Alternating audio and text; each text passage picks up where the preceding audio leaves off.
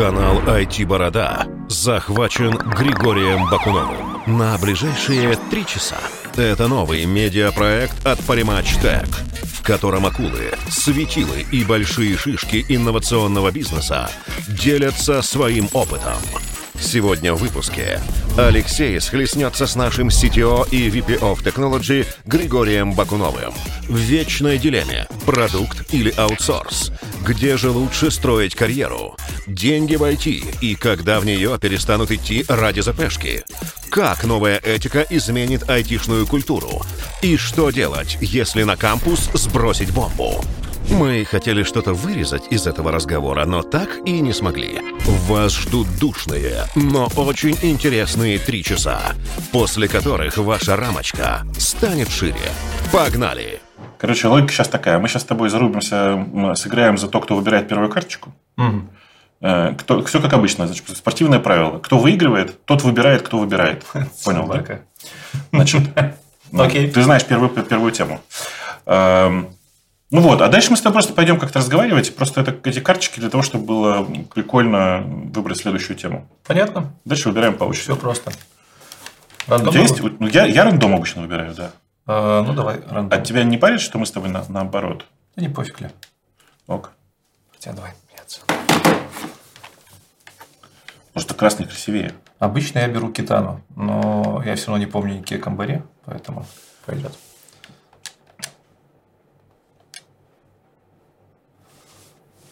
Жалко, звука нет. Зачем? Ну, со звуком интереснее. Так это... Ты понимаешь, на самом деле, это же особенность почти всех IT-компаний. Я каждый раз этому возмущаюсь. Эм, э, самые большие проблемы с техникой всегда в IT-компаниях. Я, знаешь, какое-то время думал, что хотя бы в Apple не так будет. Как мы как-то приехали в Apple на презентацию, в смысле, там показать кусок продукта, и вдруг внезапно оказывается, что у них точно такие же проблемы с проектором, как у всех проектором, с мониторами, с чем-то, с принтером тоже было точно так же. Ух ты. Смотри, руки-то у тебя помнят.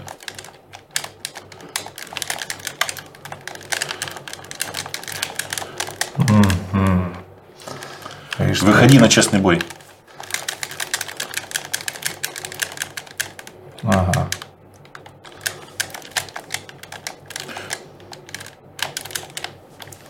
Хватит сидеть, хватит отсиживаться.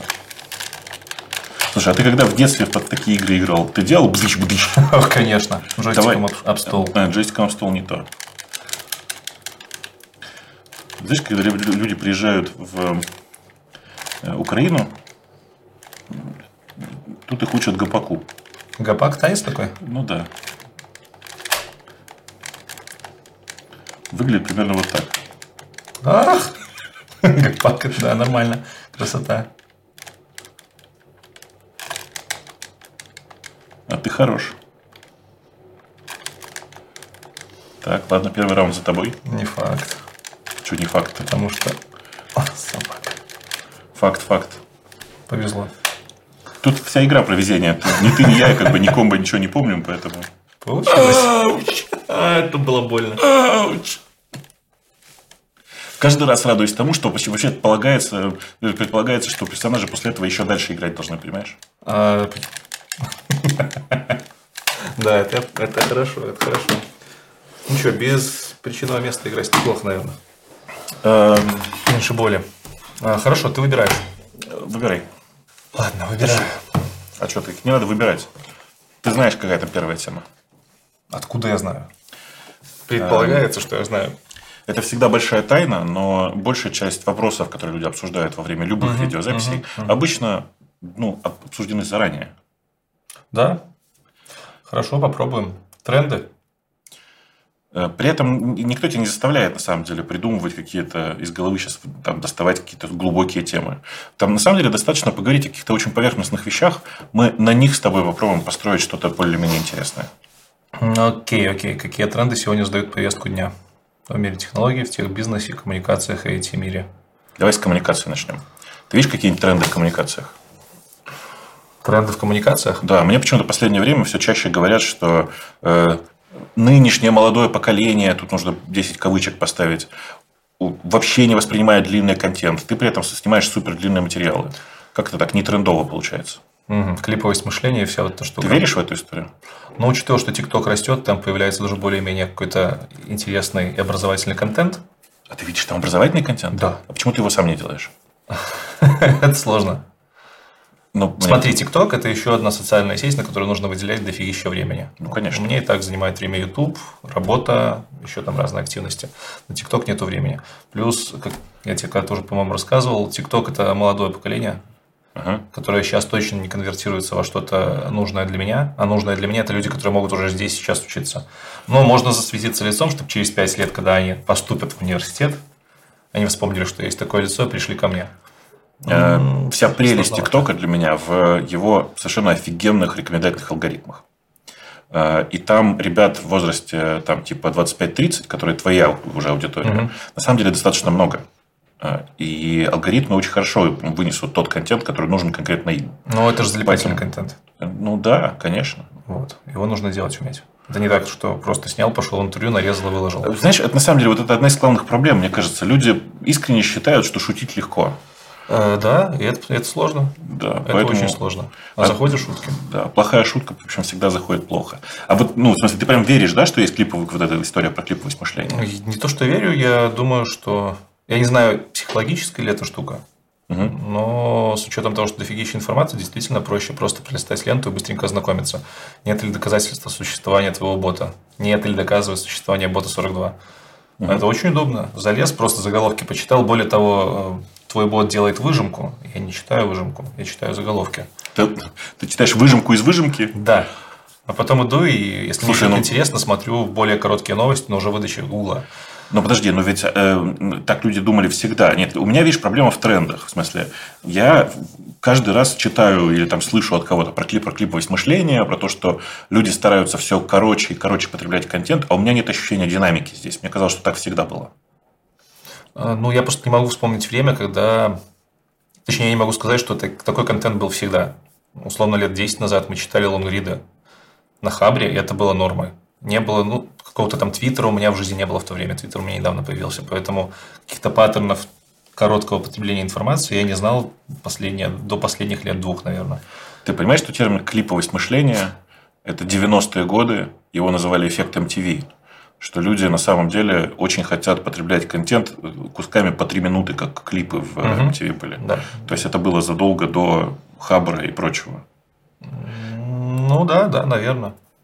То есть, э, то есть, короче, ты искренне веришь в м, клиповость мышления. В смысле, в то, что, то, что, есть, в то, что есть там динамика в, в- в- в такое сокращение. Ну, смотри, я не то чтобы верю, я, мне кажется, понимаю, что, допустим, мое поколение, твое, твое поколение, все, кто родились до 2000-х, они видели другой паттерн. Э, У меня есть сестра, которая младше меня на 10 лет, и я уверен, что она другого паттерна не знает. Она росла уже в той среде, где клиповость вот этого сам, она была везде. Во Окей. всех соцсетях, где она сидела, рекомендательные фиды, просто фиды, это же все по факту про выжимку. И она в этом выросла. И для нее действительно сложно читать длинные какие-то статьи. Не то чтобы сложно, она этого не делает, потому что для нее норма – это выжимка. Я видел другую норму. И я знаю, что там не выжимка, она может быть более полной и более полезной. То есть через какой-то э, research ты можешь получить большой кусок контента, но он поможет тебе больше.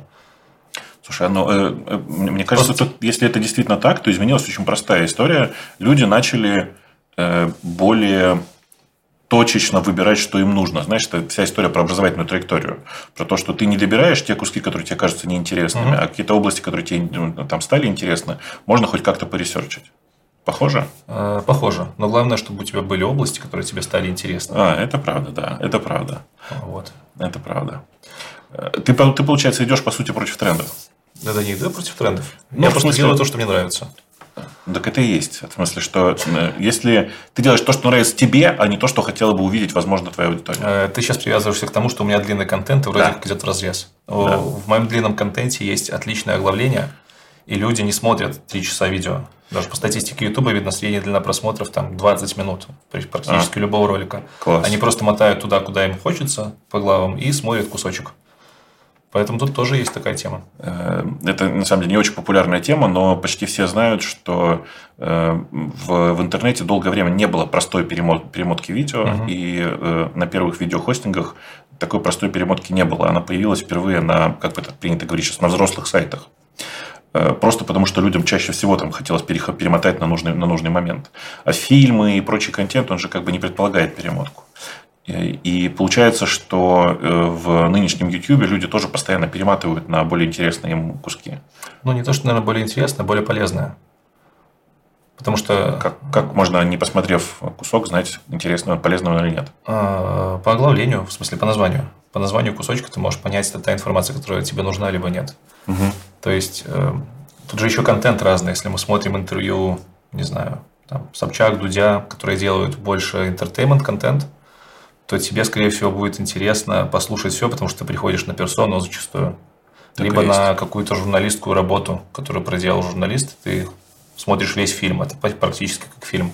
Угу. У меня же контент, он больше про, не про персоны, а про технические штуки, технические части. Мне кажется, он у тебя тоже немножко такой, он как, это edutainment, знаешь, типа да. развлечение и образование. Да, да, да, у меня там половина такого-то, половина такого-то, и многие люди приходят за образованием.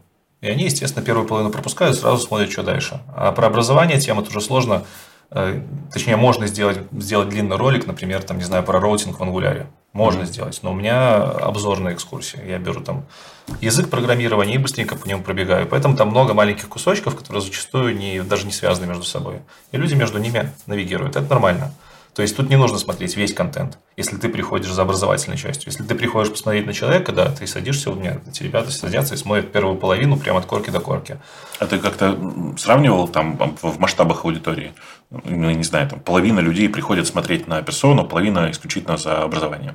Тут все очень мачится на возраст и профиль, не профиль, а опыт аудитории э, новички и те, кто недавно, те, кто недавно работает в IT, и те, кто заходит в IT, идут за образованием. Mm процентов 30 аудиторий у меня работают в айтишке больше трех лет, и они идут обычно за историями.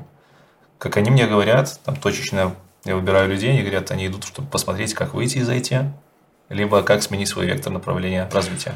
Как выйти из IT, как выйти из IT. Эм, да, это, это сейчас частая история. Ты видишь вообще вот это желание людей выйти из IT как какой-то тренд? Э, нет, это нормально. Это нормально. Ну, в смысле, таких людей становится больше, меньше, так же? Сто процентов больше. Потому что раньше же все-таки айтишка была нишевой штукой, даже еще во время моей молодости. 15 сколько. Тут нужно какую-то клюку такую, знаешь, во время моей молодости. Ну смотри, я вырос в то время, когда уже не нужно было учить э, какие-то глубинные вещи. Я пришел в мир .NET, я в .NET 10 лет был, вроде как много, хотя с другой стороны .NET уже был прям образованной технологией к тому времени. Мне не нужно было там изучать, как работает компилятор, копаться, не знаю, в настройках, в мануалах. Все, уже готовый язык.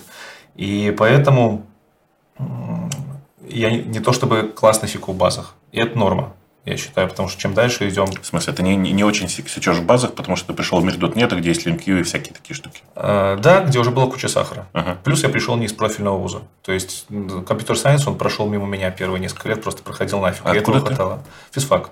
У нас на программирование было на уровне написать консольный калькулятор в Паскале. Слушай, ну ты на фоне меня у тебя супер профильный вуз. Ну да, ну да, наверное. Но ты рос в то время, когда нужно было учиться по бумажным носителям, и нельзя было вот как раз таки клиповость. Нельзя было просто точно найти, что тебе надо, с такой Overflow завязать. Тебе нужно было разбираться.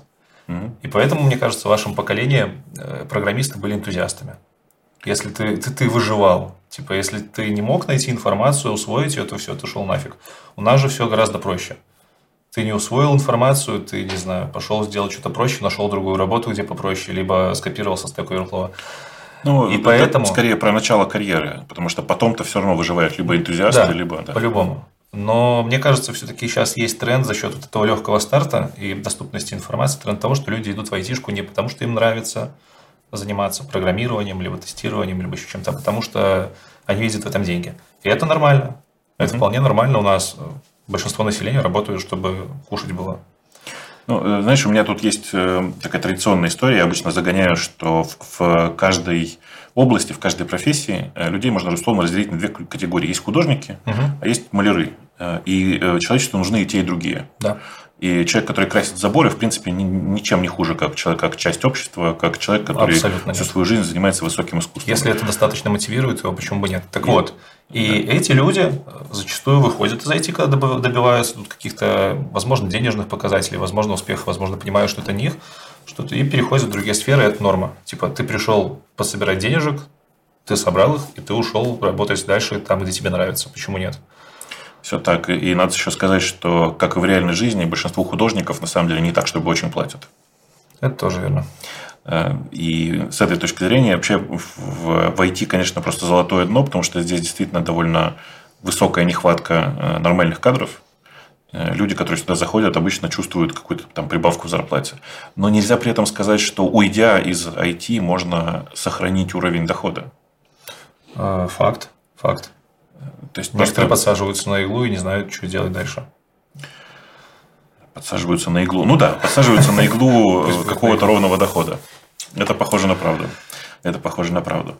Э, видишь ли ты какие-то сейчас в целом вообще э, какие-то, ну, не знаю, новые прибывающие волны э, в том, что сейчас происходит, что-то вот такое, эпоха активного роста в какой-то не технологии скорее, а просто в мире, связанном с технологиями? А ты?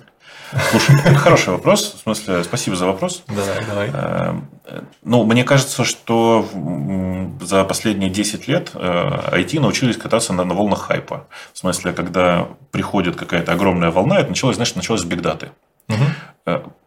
Причем, чем дальше, тем эти волны все, все масштабнее и все интенсивнее. Потому что предыдущая волна, сравнимая с волной бигдаты, это был бум доткомов, то есть ну, типа конец 90-х, начало 2000-х, когда такая же волна называлась «Все, все будет в интернете». Мы будем жить в интернете. Вот потом была огромная волна, которая называлась бигдата, и сейчас такая же огромная волна, которая на предыдущей держится, называется искусственный интеллект и все, что с этим, угу. с этим связано. Э, они не про технологии. А про что? Они на самом деле про людей. Потому что и то, и другое, ну, как, и Big Data, и эм, э, ИИ, и перед этим все про интернет, это были на самом деле такие маркетинговые истории, когда для людей, до, до обычных людей, обычные люди, это знаешь, как эм, маглы в Гарри Поттере, до маглов, в смысле до людей, которые просто пользуются технологиями, внезапно дошло, что там есть что-то такое под капотом, что, про что они не думают. А, ну да, да, да, согласен с тобой. Волны, наверное, эти есть, но опять эти волны мимо меня, как мимо обычного специалиста, обычно проходят. Типа просто, ну, ну да, у меня там есть знакомые, которые занимаются прикольными вещами, о которых все говорят. Там же занимаются далеко не, там, не даже не доли, я думаю, не доли процентов разработчиков, если брать их в, массе, в массе. Именно дата сайенсом, машинным обучением занимаются, в принципе, мало людей. Ну, слушай, если считать в людях, то да, а если в деньгах? А мы-то при чем здесь деньги и мы? Мы программисты, мы айтишники, мы деньги считаем только свои в кармане. Это, это правда, я не, про, я не про это. Знаешь, э, это удивительно, насколько выросли э, зарплаты в этой области. Насколько вообще резко вскочили зарплаты в областях, связанных с э, Data Science. Ну, это нормально. Рынок требует жертв. Да, в смысле, рынок так. требует новых людей, чтобы развиваться. Вообще, похоже, будто бы эти волны возникают ну, естественно, они возникают, потому что есть требования, желания бизнеса, где-то там что-то воплотить в реальность. Но в то же время нужны люди, которых нету во время возникновения там, первых предпосылок волне. Поэтому растут зарплаты, растет хайп, люди, больше людей об этом слышат и просто начинают этим заниматься. Но все равно порог входа большой и больше, чем у обычной айтишки, и не все туда дойдут. И, в принципе, на, на этом фоне достаточно логично, что этим людям платят больше условно, не знаю, писать на реакте может любой школьник, на самом деле. И это на факт. PHP, надо было сказать на PHP. PHP это, это уже старая тема. Нет, нет, сейчас все по-прежнему актуально. Ты просто не видел, мне кажется, за последнее время никакой аналитики по работе. А там удивительное дело. Там по-прежнему разработчик на PHP – это самая востребованная специальность. Ну, это да, логично. Никуда Очень... ничего не девается. Хорошо, PHP, JavaScript залетаешь прямо сейчас, а Data Science и все, что с ним связано, тут как минимум нужен мат-аппарат. Теперь не знаете, сколько времени на то уходит, чтобы его поднять. Все и... так. Вот, все пожалуйста. Так. Ну, есть такая специальность, которая называется э, дата-аналитик. Это человек, который освоил SQL и немножечко умеет на питоне. Они уже тоже неплохо зарабатывают. Не хотелось никогда в эту область? Нет. Не знаю. И ты прям, ты, ты прям доволен своим, своей, своей историей вокруг дотнета? Э, ну, слушай, Это же все, все исходит от твоих потребностей. Э, я программировать... Мне программирование сложно заходило, на самом деле. Mm-hmm. Я там начинал в 14 лет сайтики пилить. В смысле HTML, CSS и чуть-чуть JavaScript. И мне от этого было кайфово. Я в деревне жил, о, круто, сайты могу поднимать. Потом начал за деньги на хостинге их размещать. А потом в университете мне начали программирование минимально впихивать, и я понял, что это вообще не мое. У меня была девушка на то время, которая закончила курсы по программированию. Она мне на экзамен шпоры писала. Чтобы ты понимала, я приходил на экзамен через год по обучению со шпорой, где был двойной э, фор написан, чтобы вывести двумерный массив консоли. И я полностью понимал, что это мне нафиг не нужно. Потом через силу я переступил и начал программированием заниматься, оно мне понравилось. И это здесь ключевое. То есть я люблю создавать вещи, которые помогают мне в своей повседневной жизни.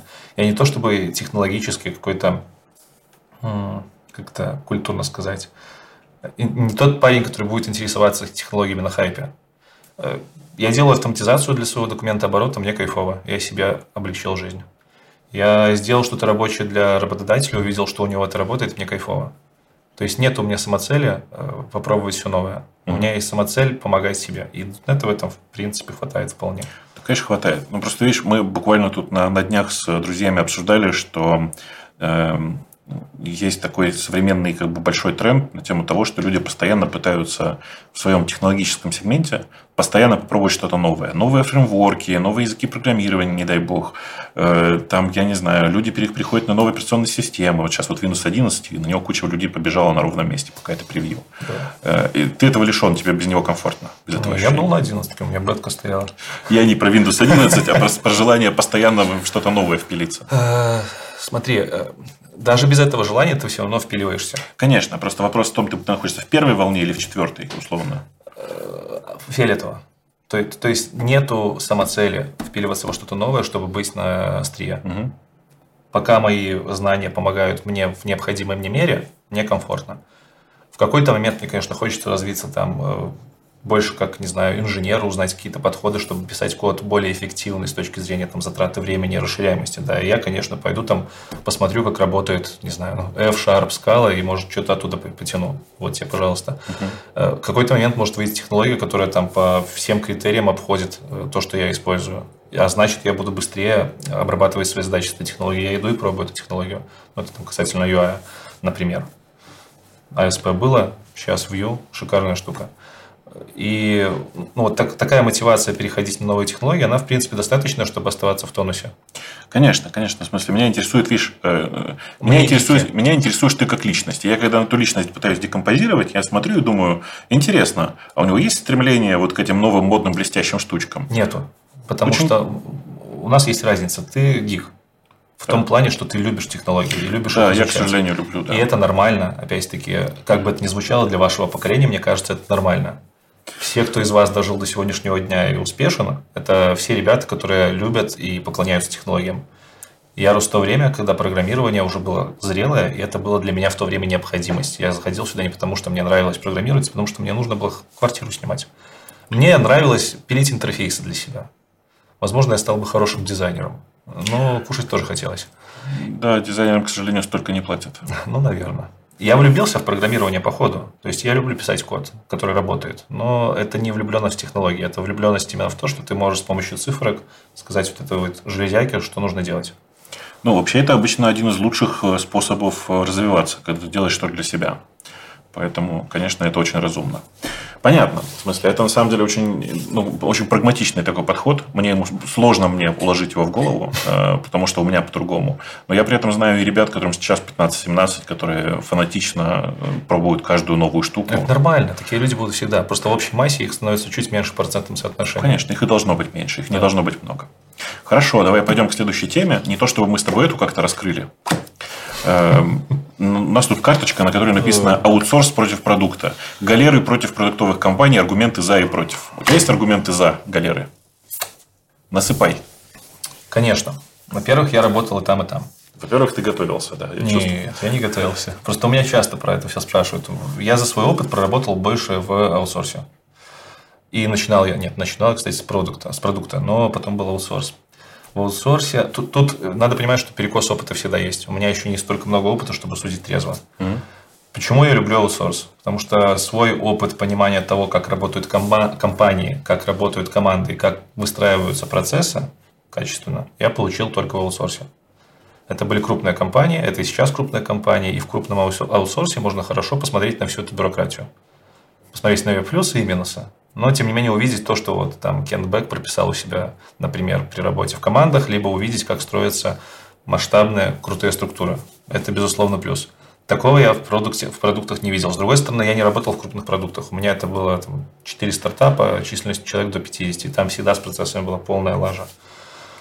Ну, просто, а, видишь, когда это стартап, именно на этапе стартапа, да. там просто про процессы никто не думает. Да. Там нужно быстренько зашипить продукт и посмотреть на его результат. Да, и поэтому я думаю, что в больших продуктовых компаниях с процессами тоже все ок. С другой стороны, э, есть... А тебе прямо сейчас, э, тебе прям принципиально именно, тебе важны именно процессы, да? Мне очень было важно посмотреть, как работают компании от маленьких до больших. Мне, ну, понимаешь, в какой-то момент я пришел к тому уровню программирования, когда, в принципе, ты можешь делать код качественно, расширяемый и ну, а дальше тебе остается расти, наверное, вглубь, а я не тот случай, потому что... Угу. Ну, нет, не тот случай. Либо вширь. И вширь это значит выше.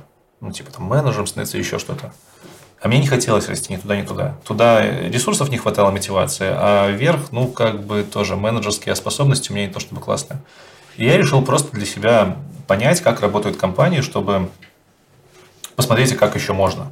Сейчас я работаю, в, наверное, в одной из самых крупных компаний СНГ, аутсорсных, и меня вставляет именно то, что я вижу, как эту машину запустили, вижу, как это все взаимодействует. Плююсь много где, но вижу.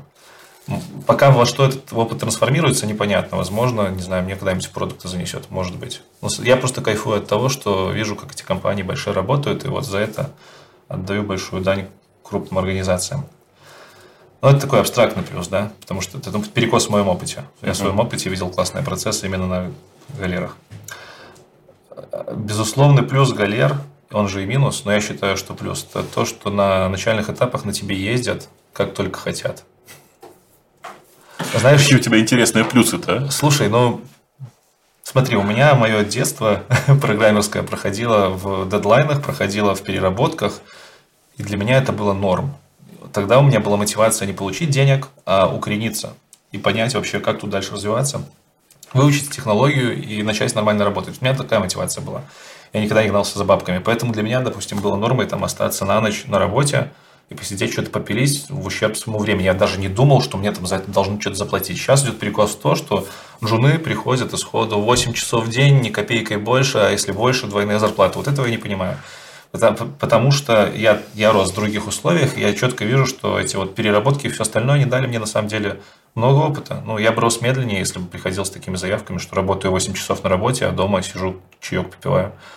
И я считаю, что если вы гонитесь за опытом, хорошим опытом, то прийти в компанию, где на вас насядут хорошенько, с условием, что у вас уже есть какой-то бэкграунд универовский, либо вы где-то чуть-чуть поработали – это прям то, что нужно. Э, ты прям квантовыми скачками набираешь опыт.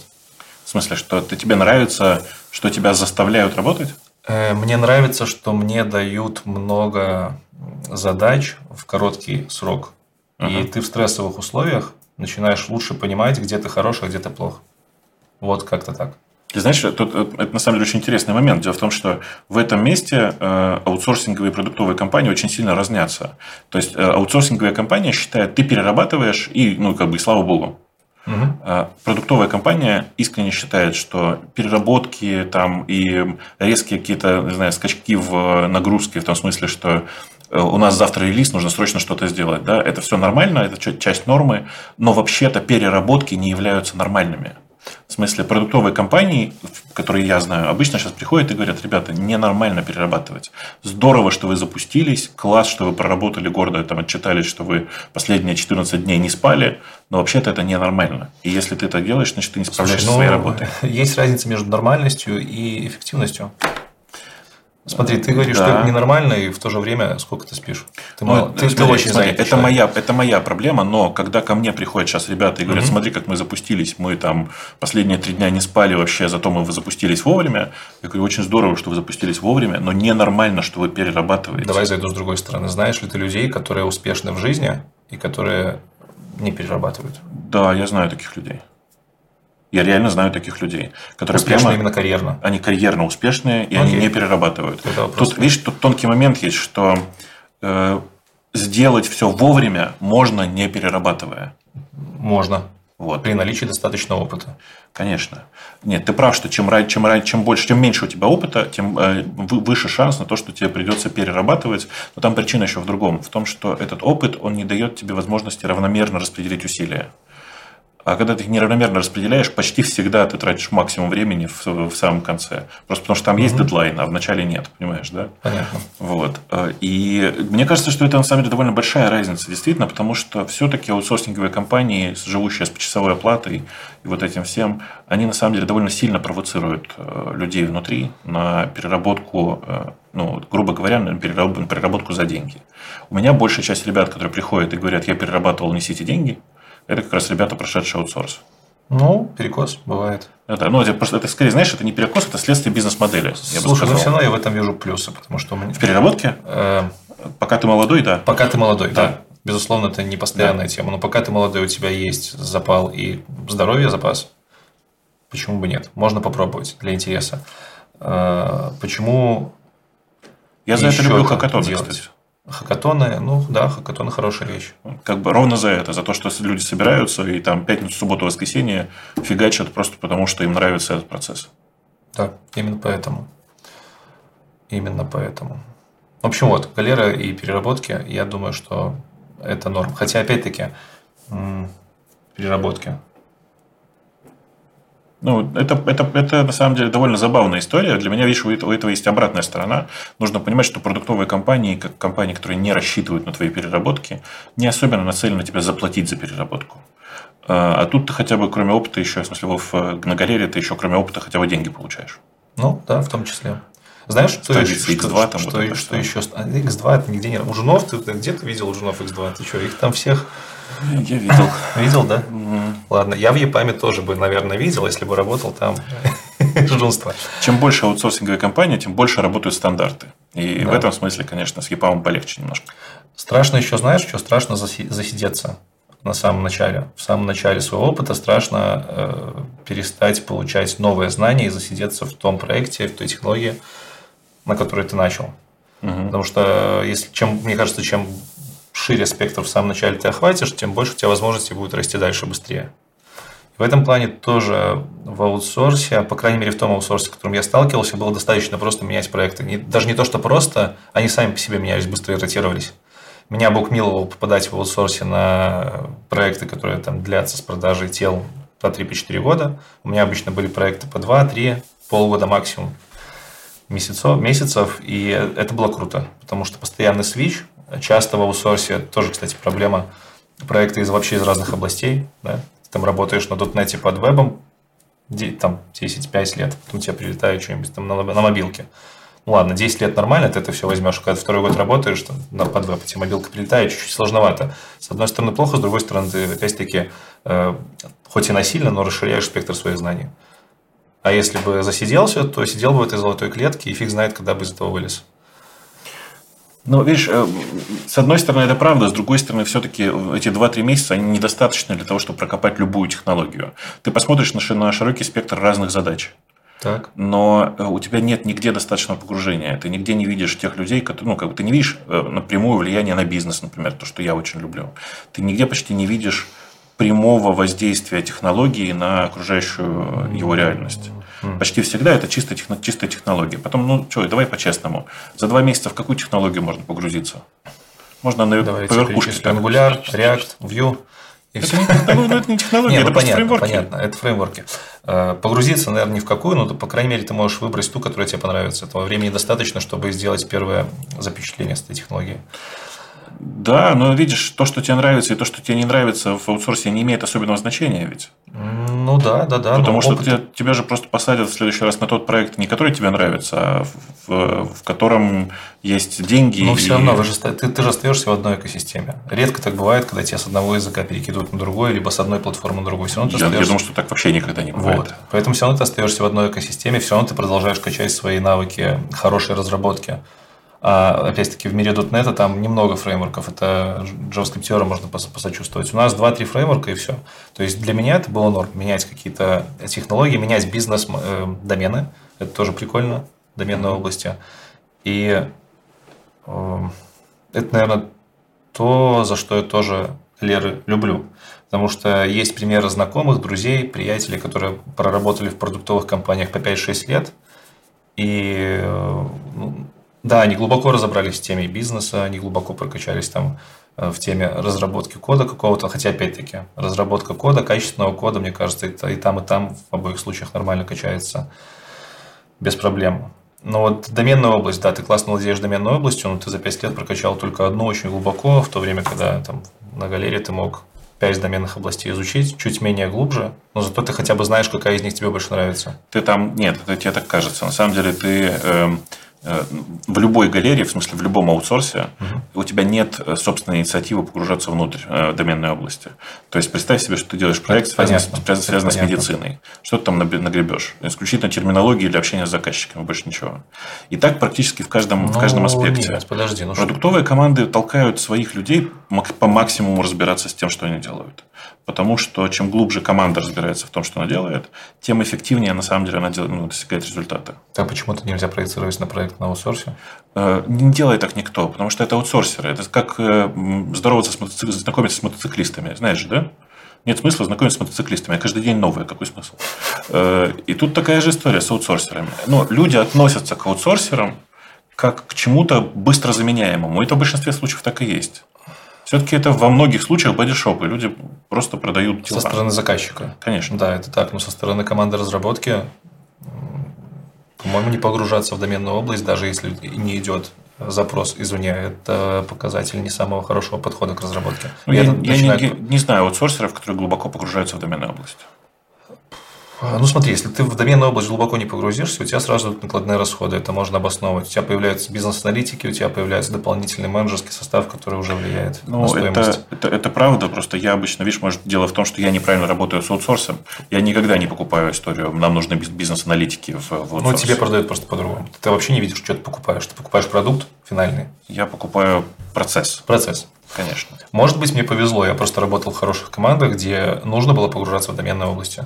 У меня были проекты двух типов обычно. Это либо была команда, э, в которой, да, были бизнес-аналитики, но мне везло, у меня были в этих командах сильные лиды, которые погружали тебя как в кодовую базу, так и в бизнес-базу. Плюс проекты были, э, ну, я 2-3 месяца, я погорячился, 2-3 месяца у меня обычно были проекты, с которыми я работал один напрямую с заказчиком. Тут тоже, кстати, бизнес-домен ты погружаешься, потому что напрямую с заказчиком работаешь. Все-таки проекты, которые чуть более серьезные, это там полгода, ну вот максимум у меня год был. И в этих проектах вполне себе норм. Большая крупная кодовая база. Плюс тоже не стоит забывать, в аутсорсах же есть проекты длительные, которые там да, держат компанию 3, 4, 5 лет в компании держатся, и ты можешь в эти проекты включаться и уходить. Тут главное не засидеться, потому что вот самое больное – это засидеться в таком проекте, а потом понять, что ты мог это время потратить в нормальной компании продуктовой, где бы тебя ценили. Вот. Ну, э, это, это понятная, да, история мне. Хотя, слушай, а какие, какие у тебя, как ты считаешь, доменные области, которые ты понимаешь? Ты проработал. Сколько ты проработал в аутсорсе? Ну, вот, немало. Четыре, четыре года, наверное, пять. Четыре года. То есть, это должно быть хотя бы три доменных области. Э, логистика. Так. Э, телеком. Ну, как телеком, это очень широко.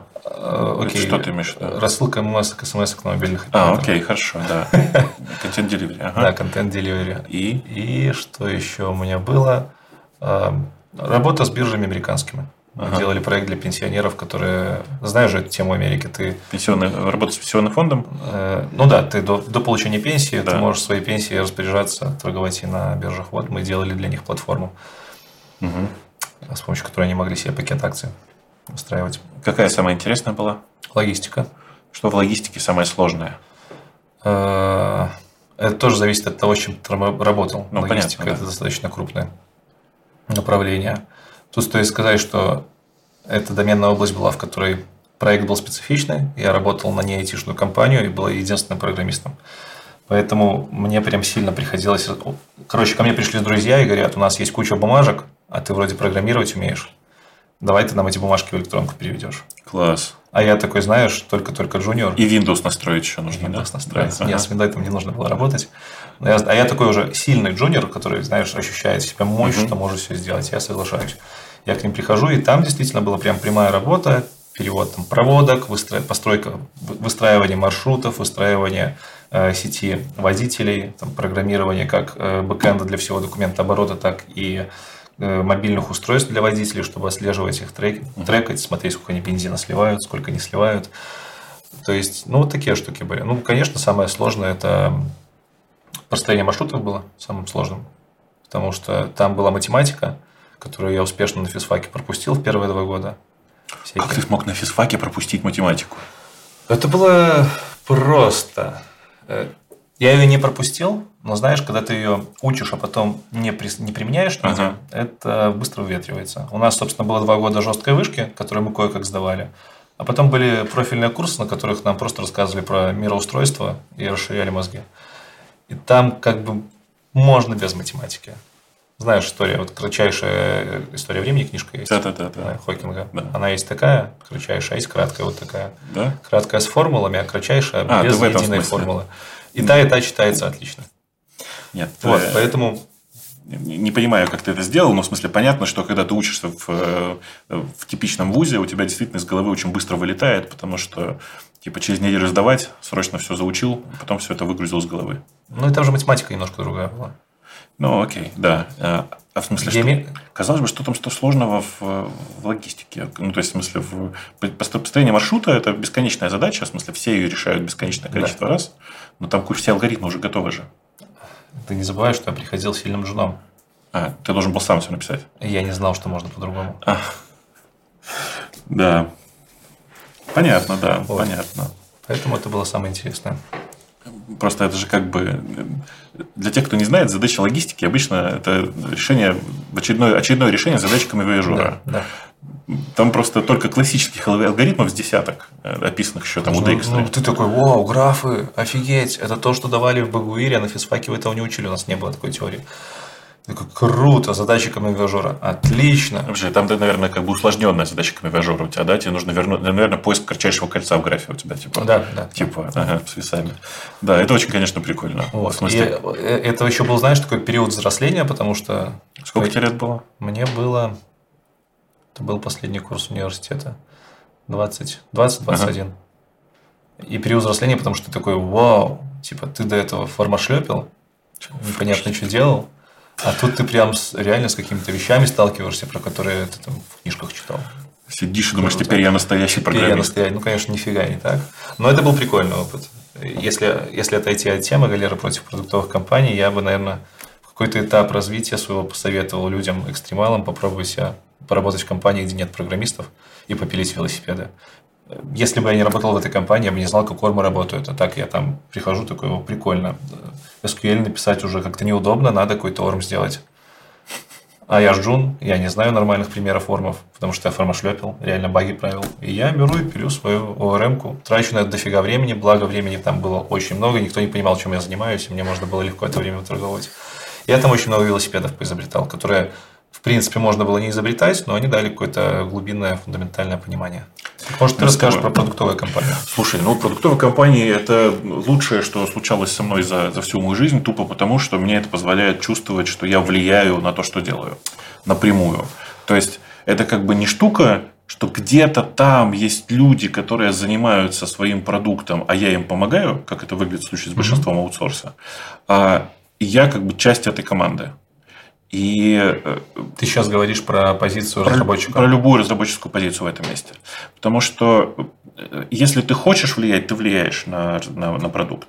То есть у меня не было такого, например, чтобы в продуктовой команде э, там, был разработчик, который хочет влиять на продукт и приносит какие-то свежие, свежие там, свои мысли, может быть, они не самые mm-hmm. интересные, и его отпинывали и говорили, уйди вообще, ты ничего не соображаешь. В продуктовой команде все наоборот. Типа, приходит человек с идеями, Хорошо, здорово. Вопрос не в идеях, как обычно, потому что идеи у нас у всех в грязи, а работать некому.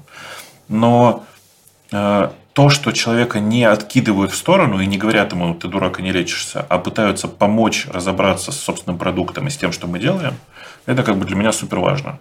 И это э, другое ощущение вовлеченности. То есть мне на самом деле, я много про это думал, мне не интересна технология ради технологии. Угу. Мне интересно получить конечный продукт. Даже когда я просто разработчиком работал, точно так же было. И мне хотелось получить конечный продукт. А технологии просто были способом для достижения этой цели. Я на самом деле, знаешь, из-за тоже, опять же, долго думал, я не, не мог понять, как вдруг я на каждой работе оказывался руководителем, в смысле, там, чтобы потом какие-то люди образовывались. А потом оказалось очень просто. Я просто очень хочу достигнуть конечной цели и понимаю, что у меня у самого рук не хватит. И я в какой-то момент ломаюсь, говорю, хорошо, ладно, давайте наймем еще двух человек, еще пять человек, еще 300 человек. Ну, вот это вот все, короче.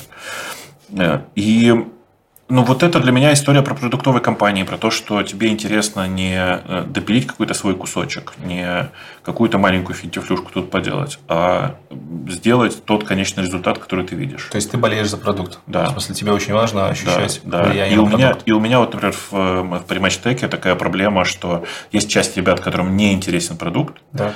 И мне приходится с этим бороться не в смысле, что пытаться там, передвинуть человека в другую команду, может быть, ему там интереснее будет, еще что-то. Потому что если человеку не интересен собственный продукт, он не готов за него отвечать. Э, типа, э, не знаю, мобильный разработчик, который не готов отвечать за то, что его мобильное приложение по какой-то причине прямо сейчас не работает, и ему не интересно, почему не работает. Но это же не вопрос продукта. Это вопрос продукта. Это вопрос э, кодовой базы.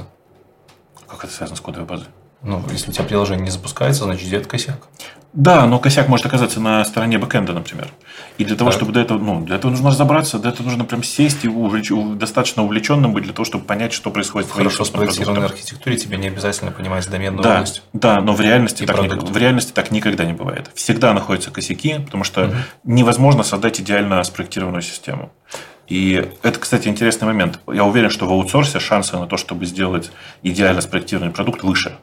У этого есть очень, очень банальная причина. Никто не гонится за конечной целью, никто не срезает как бы косты по пути, знаешь, да? Да, да. И ты как бы строишь какую-то идеальную конструкцию. И ты можешь ее повторять много раз. Ну да, в продуктовой компании у тебя есть конечная цель, и когда ты видишь, что сейчас, если в этом месте нам логирование сделать прямо сейчас дорого, ну и бог с ним, мы его выкинем, как бы в следующий раз допишем. В следующий раз не происходит никогда обычно в такой ситуации.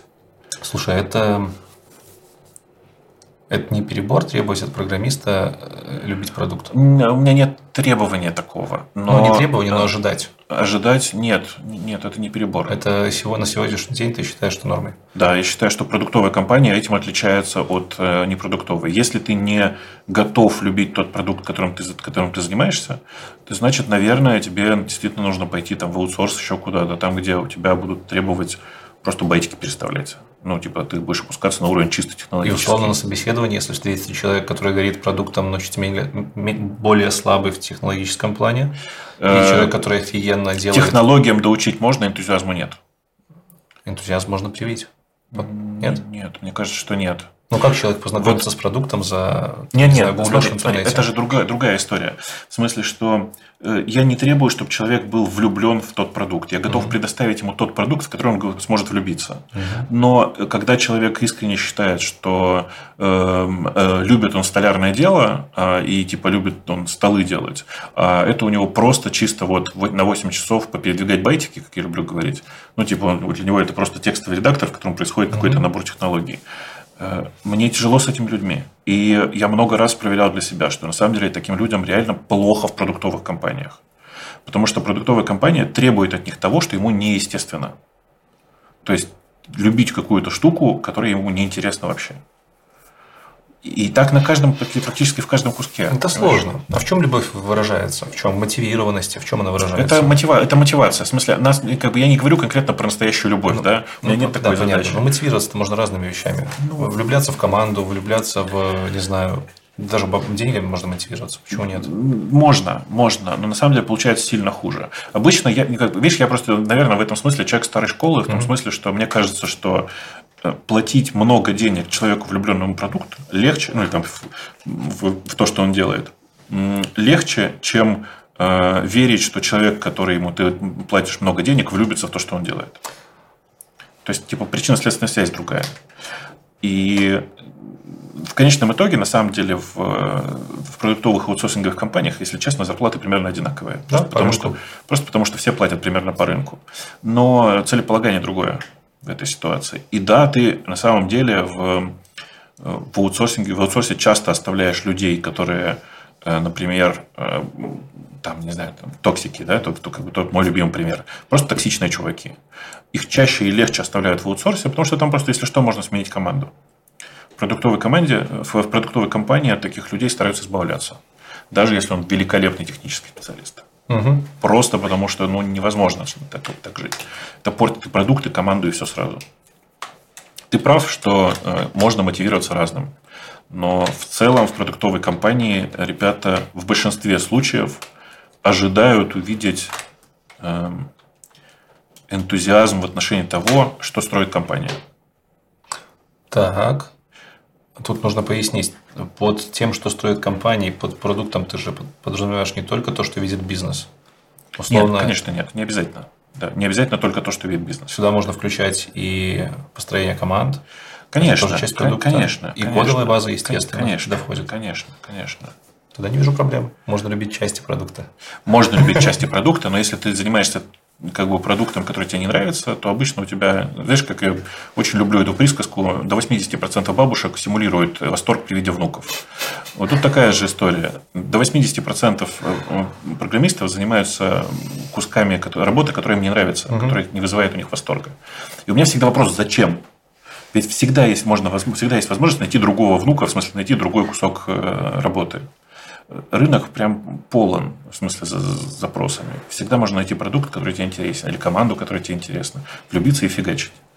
Ну, как бы в не все мотивированы. Да, не все, не все мотивированы, это правда. На карточке написано «Замкнутая экосистема компании». Жилье, офисы, шеринг, за и против. Шикарно. Эм, не знаю, ты когда-нибудь видел? Ты вообще бывал в, в настоящих больших кампусах? Эм, наверное, про, в тех, про которые ты думаешь, нет. Ты а сейчас говоришь, скорее был? всего, про кампус Фанг компании. Ну, я типа, говорю, говорю обычно, да, типа не обязательно Фанг, но гугловый и фейсбуковый, наверное, самый показательный. Да. В них я не был, их я видел со стороны. Мне всегда казалось, вау, какая прикольная сказка, наверное, такое не бывает. Ага. Потом я поехал в Иннополис. Я был в Иннополисе. Когда ты там был? Э, последний раз два года назад. И как тебе? Э, ну, э, у меня довольно много приятных впечатлений об этом, но нужно понимать, что для меня это история скорее про студенческую такую жизнь. Э, дело в том, что Иннополис – это структура, построенная вокруг вуза, в первую очередь, а потом уже вокруг всей внутренней экосистемы. Ну, там большая часть людей все-таки это студенты. Нет. Уже нет? Я там был год назад, там, да, так не было. А как там сейчас? Инноп... Ну, давай на примере Иннополиса. Он мне, мне очень нравится эта штука. Я угу. других, в принципе, не видел, но в целом я бы охарактеризовал Иннополис как рай для интровертов, которые хотят жить, чтобы их никто не трогал, и работать. Иннополис базируется на трех китах. Как ты правильно сказал, это университет, это мэрия угу. и это экономическая зона. Собственно, университет, он там хороший, англоязычное образование, преподаватели мирового уровня, классные зарплаты. Ну, такое, да, типа мирового уровня, да. В смысле, если... из мира. Да, да. Не, не то, чтобы там из МИТа прям харят, да, да, да. И, в принципе, есть, есть чем харить. Э, у студента. Студент тоже у них вроде как набор достаточно жесткий и тяжелый. Э, и студенты, они в чем, в чем прикол студентов, они готовят в экономическую зону сейчас, и обязательное условие обучения в университете – это несколько лет по, по распределению отработать в экономической зоне. Экономическая зона – это, естественно, налогооблагательная база, э, сниженная, и это, там, по-моему, несколько уже здоровенных зданий, в которых хостятся компании. Угу. Местные стартапы казанские, представительства компании, и студенты прямо туда идут, работают. Так как в экономическую зону, кроме студентов, естественно, нужно еще набирать специалистов, у них есть э, мэрия, которая строит дома, и там сейчас, по-моему, больше трех тысяч живет программистов и их вместе с семьями, которые работают непосредственно вот в Иннополисе, в экономической зоне. Кроме того, у них еще есть отдельный райончик, где можно просто купить дом, и если тебя с работы погнали, либо ты уволился, то ты можешь там остаться жить при условии, что у тебя есть дом. У них есть школа, у них есть лицей, у них есть больница, у них есть офигенный здоровенный спортивный центр, у них есть бары, у них вход в квартиры по отпечатку пальцев, и они живут реально in the middle of nowhere. То есть там нету никакого бандитизма, есть хотя полиция, бандитизма нету, и тебя никто не трогает. Ты, ты просто действительно приезжаешь, пошел поработал в живописном месте, посмотрел на деревья, там уже деревья выросли. Да, там есть деревья. Мне кажется, что там прям, там действительно вот literally in the middle of nowhere, потому что там э, условно ровная площадка, на которой выстроили пачку домов. Э, да, оно так и выглядит. Но это сделано качественно, несмотря на... Ну, неплохо, да.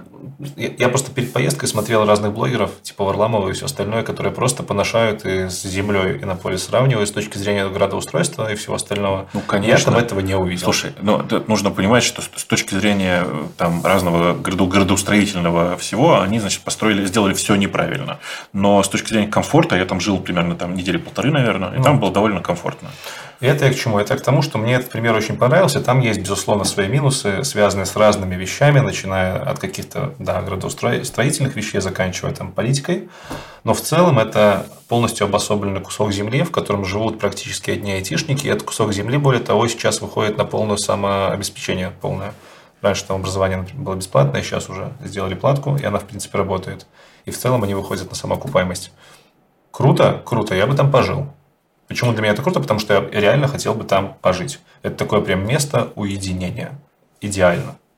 Мне кажется, что с семьей там все-таки не настолько комфортно, но в целом, в целом, конечно, это довольно приятная для меня конструкция. Я много где был в кампусах, э, я в многих кампусах жил, и по-прежнему считаю, что в каком-то начальном этапе своей жизни, скажем, лет там, до 30 до 35, угу. это суперкомфортный способ.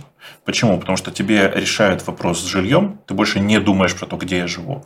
Вот у меня есть вот так. И знаешь, это, кстати, интересный момент. Эм, э, за что я любил в свое время Твиттер? За самоограничение. Тут такая же история. У тебя не возникает желания, надо, наверное, купить квартиру побольше. У тебя есть квартира, она такая, как у всех, условно говоря. Это не общежитие, это нормальная квартира. Она такая, как у всех, и тебе норм. Ну, типа, просто норм. Особенно, если ты живешь один. Ну, или там вдвоем, неважно. Э, это место, где ты пешком ходишь на работу, где ты да, пешком ходишь в магазин, важно. где у тебя куча друзей, с которыми, если что, можно затусить. И все это на пятачке размером там, километр на километр, условно говоря. И это, конечно, очень э, ну, удивительно комфортное проживание. Э, минусы у этого совершенно очевидные. Во-первых, это уравниловка. Э, у всех все одинаковое. Ну, то есть ты можешь как-то оформить свою квартиру, но форма квартиры будет у всех одинаковая. И вот эта вот проблема ошибся домиком и зашел в чужой дом, угу. еще и потому, что ключ подошел. Это прям бывает. Это на самом деле тот факт, что ты замыкаешься внутри своей системы. Ты полностью изолируешься. И вот, знаешь, люди, которые не очень понимают, как работают рекомендательные системы, обычно рассказывают про, про э, пузырь контента, content bubble, да, о том, что ты, э, когда пользуешься системой рекомендаций на YouTube, да, типа она ничего, тебе она ничего нового тебе не принесет. Но на самом деле это работает вообще не так. И это прям чудовищный стереотип. Ты, кстати, знаешь, как это алгоритмически сделано? Это очень прикольно. Нет, не думал об этом? Э, на самом деле тебе регулярно в твой пузырь подбрасывают вообще новые рандомные штуки. Причем их подбрасывают довольно часто, скажем, там, типа, каждый седьмой ролик, который ты, э, тебе рекомендует YouTube, это вообще какая-то непонятная ну, В принципе, логично. Тут, наверное, даже стоит обратить внимание на то, что механизм подбора рандомного ролика тоже есть. Ну, условно, тебе не просто там из кучи что-то закинули, а нашли самое непохожее на то, что ты смотришь. Там не, не совсем так. Области, в которые ты никогда не заходил. Да, да. И раз в какое-то время тебе подкидывают вот такие новые области. И в результате оказывается, что вот этот пузырь контента, угу. который ты получаешь, он сильно больше, чем если бы ты не пользовался системой рекомендаций. Вот, э, к сожалению, с кампусами так не получается. Из-за того, что там одни и те же люди все время, ты замыкаешься вот в этом круге общения, и ты не видишь новых людей.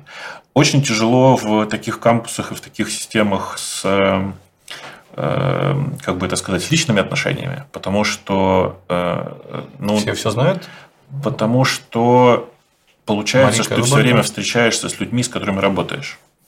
А это разве проблема? Это обычно проблема, э, потому что э, часто это бывает ситуация, когда ты встречаешься с начальником или с подчиненным, еще как-то, и все это на самом деле так раздражает. Подожди, ну размер кампуса-то может быть разный. Э, конечно. Если но... это тысяча людей туда, ну если это 10 Ну вот даже тысяч. для Фейсбука это, например, проблема. Да? да, это проблема, потому что так или иначе ты на работе потом пересекаешься с теми людьми, с которыми у тебя личные отношения. Это вызывает вопросы, особенно в рамках калифорнийской культуры это вызывает вопросы, где, в общем, все это довольно тяжело. Вот. Поэтому, на самом деле, ради э, личной жизни люди выезжают из кампуса куда-нибудь подальше, и это очень интересно. Знаешь, эм, так получилось, что я преподаю в Оксфорде до сих пор. Mm-hmm. И э, в Оксфорде действительно до сих пор есть такое правило, что внутри эм, внутри учебных учреждений, а там в Оксфорд весь состоит из учебных учреждений. Не бывает э, ни алкоголя, ни выпивки, ничего. но бары всегда традиционно и, и, и как бы с самого начала, и значительно позже, скажем, в 13 веке, пристраивали к учебному учреждению буквально стеной. стеной. И вот это как бы стена колледжа, и стоит э, бар, вход через который просто через стену колледжа. Это прям потрясающая конструкция, э, и ну как бы так было всегда. Так вот, вокруг фейсбуковых и других кампусов уже понастроили таких учреждений, что ты, э, заходя, буквально ты проходишь 30 метров, выходя из кампуса, и вот твой клубешник, условно говоря. Э, это, конечно, очень здорово, и туда, слава богу, попадают не только жители кампуса, но по большей части там все равно они. В общем, с личными отношениями тяжеловато. Да, согласен вот. полностью. Есть еще, кстати, один минус, я подумал, отказоустойчивость этой системы. Угу. Я, конечно, не поклонник там всяких э, уничтожений и всего остального, но бомбой бахнуть в такое место, уничтожить э, инфраструктуру целого города или страны, это прям... Знаешь, это вот э, особенность ребят, э, живущих в Украине, Беларуси и России. Наверное. Тут у нас две опасных привычки. Первое, это мы всегда думаем, а что будет, если туда бомбой жахнуть? Да, да, да. А второе, это другое очень смешное. Мы по непонятной причине меряем чужие страны нашими какими-то привычными размерами. Например, москвичи часто говорят, да что это Франция, это две московских области. А за границей так не делают? Нет. Вот, блин. Никогда. Я такого никогда там не слышал. Э, ну вот. Но в целом, конечно, я большой фанат э, кампусных форматов. И э, да, бомбой жахнуть, конечно, будет очень неприятно. Но в целом бомбой жахнуть куда угодно будет очень неприятно. Согласен. Поэтому лучше так постараться лучше не, делать. не делать. Вот. Я просто я не вижу очевидных, может быть, каких-то минусов э, кампусной жизни. Э, и, может быть, пример Наполиса, на самом деле, он как бы не, не совсем... Это не совсем кампус в классическом определении. Это микро, микрогород для айтишников, да, в первую да. очередь. Вот. Э, я знаю, на самом деле, неприятные истории с кампусами аутсорсинга, не так, кампусами фрилансеров, например, по Ижевском ребята строили деревню для айтишников. Угу. Не по Ижевском, в смысле в Удмуртии они где-то строили. Своими силами. Своими силами, да. Да, и они построили этот поселок. Он не очень большой, но там безостановочные разборки на тему того, что наши соседи переиспользуют весь лимит электричества, наши соседи выели весь интернет, Э, ну и всякие такое, ну и про личные разборки тоже людей. Ну, конечно, понятно. Для этого должны быть какие-то инстанции вышестоящие, которые могут разрулить. Тут, конечно, сложно. Все, все так, все так. Тут еще есть один очень крутой плюс. Это концентрация большая чуть более интеллектуально развитых людей, чем могло бы быть. Ты так мягко сейчас сказал, что за пределами IT нет умных людей. Хорошо, ладно. Нет, наверное. Э, замкнутая экосистема айтишная, они же зачастую не только про айтишку, потому что как-то айтишка идет на краю науки в том числе. Ну, в каком-то смысле, Соответственно, да. там еще вполне себе логично образуются научные хабы. И плюс это хорошее поле для тестирования каких-то новых вещей на людях, которые понимают, как эти вещи работают, и не будут там, не знаю, словно робота-доставщика выкидывать мусорку, потому что что это такое? Например. Эм. То есть хорошая технологическая среда для тестирования новых вещей и для разработки этих новых вещей. Да, это, это, конечно, правда, что робота-доставщика никто выкидывать не будет, хотя надо сказать, что айтишники тоже специфические ребята, и с ними тоже ну, бывает ну, непросто. перекосы есть. Да, с ними бывает непросто. В общем, в целом, к сожалению, у нас с тобой не получилось контровершил на тему кампусов, потому что нам обоим слишком нравится. Да. Ты бы пожил. Я бы пожил. А почему ты не пожил в Иннополисе? Я пожил две недели, и времени не было больше с прошлого года. Ты же можешь туда просто переехать? Как Я в этом году хотел съездить туда на месяцок, заодно поснимать что-нибудь но пока нет. У меня есть личная причина, которая пока не позволяет мне далеко уезжать. Угу. Понятно, понятно. Хорошо, пойдем дальше. Эм, давайте зачитаю. Давай. Поколение. С точки зрения продукта, нужно ли адаптировать продукты под подрастающее поколение? Мы с тобой оба эксперты по продуктам. С точки зрения клиента, вовлекать взрослое поколение или работать на подростковую аудиторию? Эйджизм в продуктах и работе. Вот у тебя очень много эйджизма. Давай с, с эйджизма начнем. Конечно. Откуда? А ты все время людей на поколение делишь. А это нормально. Меня так воспитали. Разве это моя проблема? Э, эйджизм и сексизм – это штука, с которой нас воспитали, но это твоя проблема. Хм. Смотри, у меня есть ряд знакомых э, мужчин и женщин, так. которые очень сильно обижаются на то, что я их называю на «вы». Хотя мне психологически сложно называть людей возрастом старше моего отца так. на «ты» эти ребята работают в англоязычной среде, и у них, знаешь, типа, вы это какое-то указание на возраст. Они привыкли с кальки на английского, что вы и ты это одно и то же. Ну, ты же знаешь, что в английском ведь не так, да? Да. да. Okay. Ну, Но в целом это их обижает. Я этого понять не могу. Прогибаться под это для чего? Прогибаться под что? Под, под то, чтобы не разделять людей на вы и ты? Но это же вы и ты, это же не про возраст. Здесь, Да. здесь вопрос в другом. Смотри, что такое эйджизм? Это когда ты э, говоришь, что э, вот есть, например, чуваки, которым сейчас 50, которым вообще не свойственно включать там э, мозг в, этом, в отношении каких-то процессов. И не- дело здесь не в том, что ты их оскорбляешь этим, а в том, что ты искренне считаешь, что люди в 50 супер сильно отличаются от людей в 20. Давай так. Люди в 50 отличаются от людей в 20. Ну, это конечно, факт. количество заболеваний Так же, как мужчина растет. физиологически отличается от женщины. Это факт. Что ты сейчас говоришь? Нет, я ни на что не намекаю. Я просто говорю, что это факты, на которые можно прямо сейчас встать и посмотреть. Значит, э, понимаешь, современное общество так устроено, что э, при его строении факты имеют меньшее значение, чем то, как к этому относится само общество. Да, да, полностью согласен. Конечно, так оно и работает. Но в целом я стараюсь оперировать фактами. Я не говорю, что что-то хорошо и что-то плохо. И, но, допустим, если мне говорят, что там, э, а вот в команду взяли 20-летнего, а не 80-летнего, ну, по-моему, всем понятно, почему так произошло. Почему? При прочих равных э, в знаниях, во-первых, сразу возникает большой вопрос, почему там 80-летний так поздно в это пришел, что делал до этого, например. Во-вторых, банально, с точки зрения там, скорости работы мозга пластичности мозга 20-летнего взять выгоднее. Да, это плохо. Нет, вот про пластичность ты сейчас ошибаешься, а скорость работы, да, допустим. А почему про пластичность? я Потому что нейропластичность, ну просто это все, все, все, все работы сейчас показывают, что нейропластичность не меняется с возрастом.